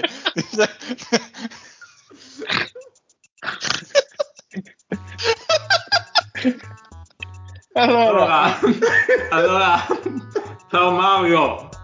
Ciao, grandissimo. Ma ti sei messo il cazzo dello zio in bocca? Che cosa è successo? Ciao a tutti, buona, buona serata. Ciao Fede. Uh, bella ragazzi, non ci riesco a fare voce il dire. Bella ragazzi, alla prossima. non serve farla, c'è il dire, non serve farla. Giusto, giusto. No, scusate, fe, no! Avevo un aneddoto bellissimo su, su coso, eh. su... E non l'ho eh. detto. Vai, parole vai, tue, vecchio. Su cose. su cose. Lo mettiamo in post produzione su Doherty. Eh, dai, eh, veloce, veloce, dai dillo, dillo, dillo, dillo. Ora vieni fuori, che cazzo! Eh, lo so, lo so, ma mannaggia i preti. Volevo dirlo che mh, mm, ha partecipato. Il giochino eh, annullato dobbiamo rifare tutto ha partecipato eh, nel 94, eh, ha fatto un piccolo cameo in un film di Whoopi Goldberg, di cui adesso non ricordo il nome, però so che parla di un maroccano che tirava sempre pa- Ah sì, Eddie si chiamava il film. e, che parlava di basket e quindi, quindi, questa era la chicca, quindi buonanotte a tutti. Oh yeah, oh yeah. Tanto ha vinto lo stesso. Buonanotte Lorenzo. Buonanotte, buonanotte, a tutti e non state a sentire quel bruto del Patrick, mandatemi le ruote che siete delle bravissime, delle ottime persone. Mandate le ruote, tocco zio! buonanotte zio! Non ho capito niente. Eh, zio? Così abbiamo capito. È morto tutto? Buonasera no. a tutti ragazzi. Buonanotte, alla prossima. Scusa una cosa, dile, no, dile, non hai salutato il Pat. Notte Pat. Buonanotte. eh, un saluto anche dal Dile, allora e alla prochaine. Ah, eh, volendo Bella. Natasha from St. She was a trapezist. A Vladimir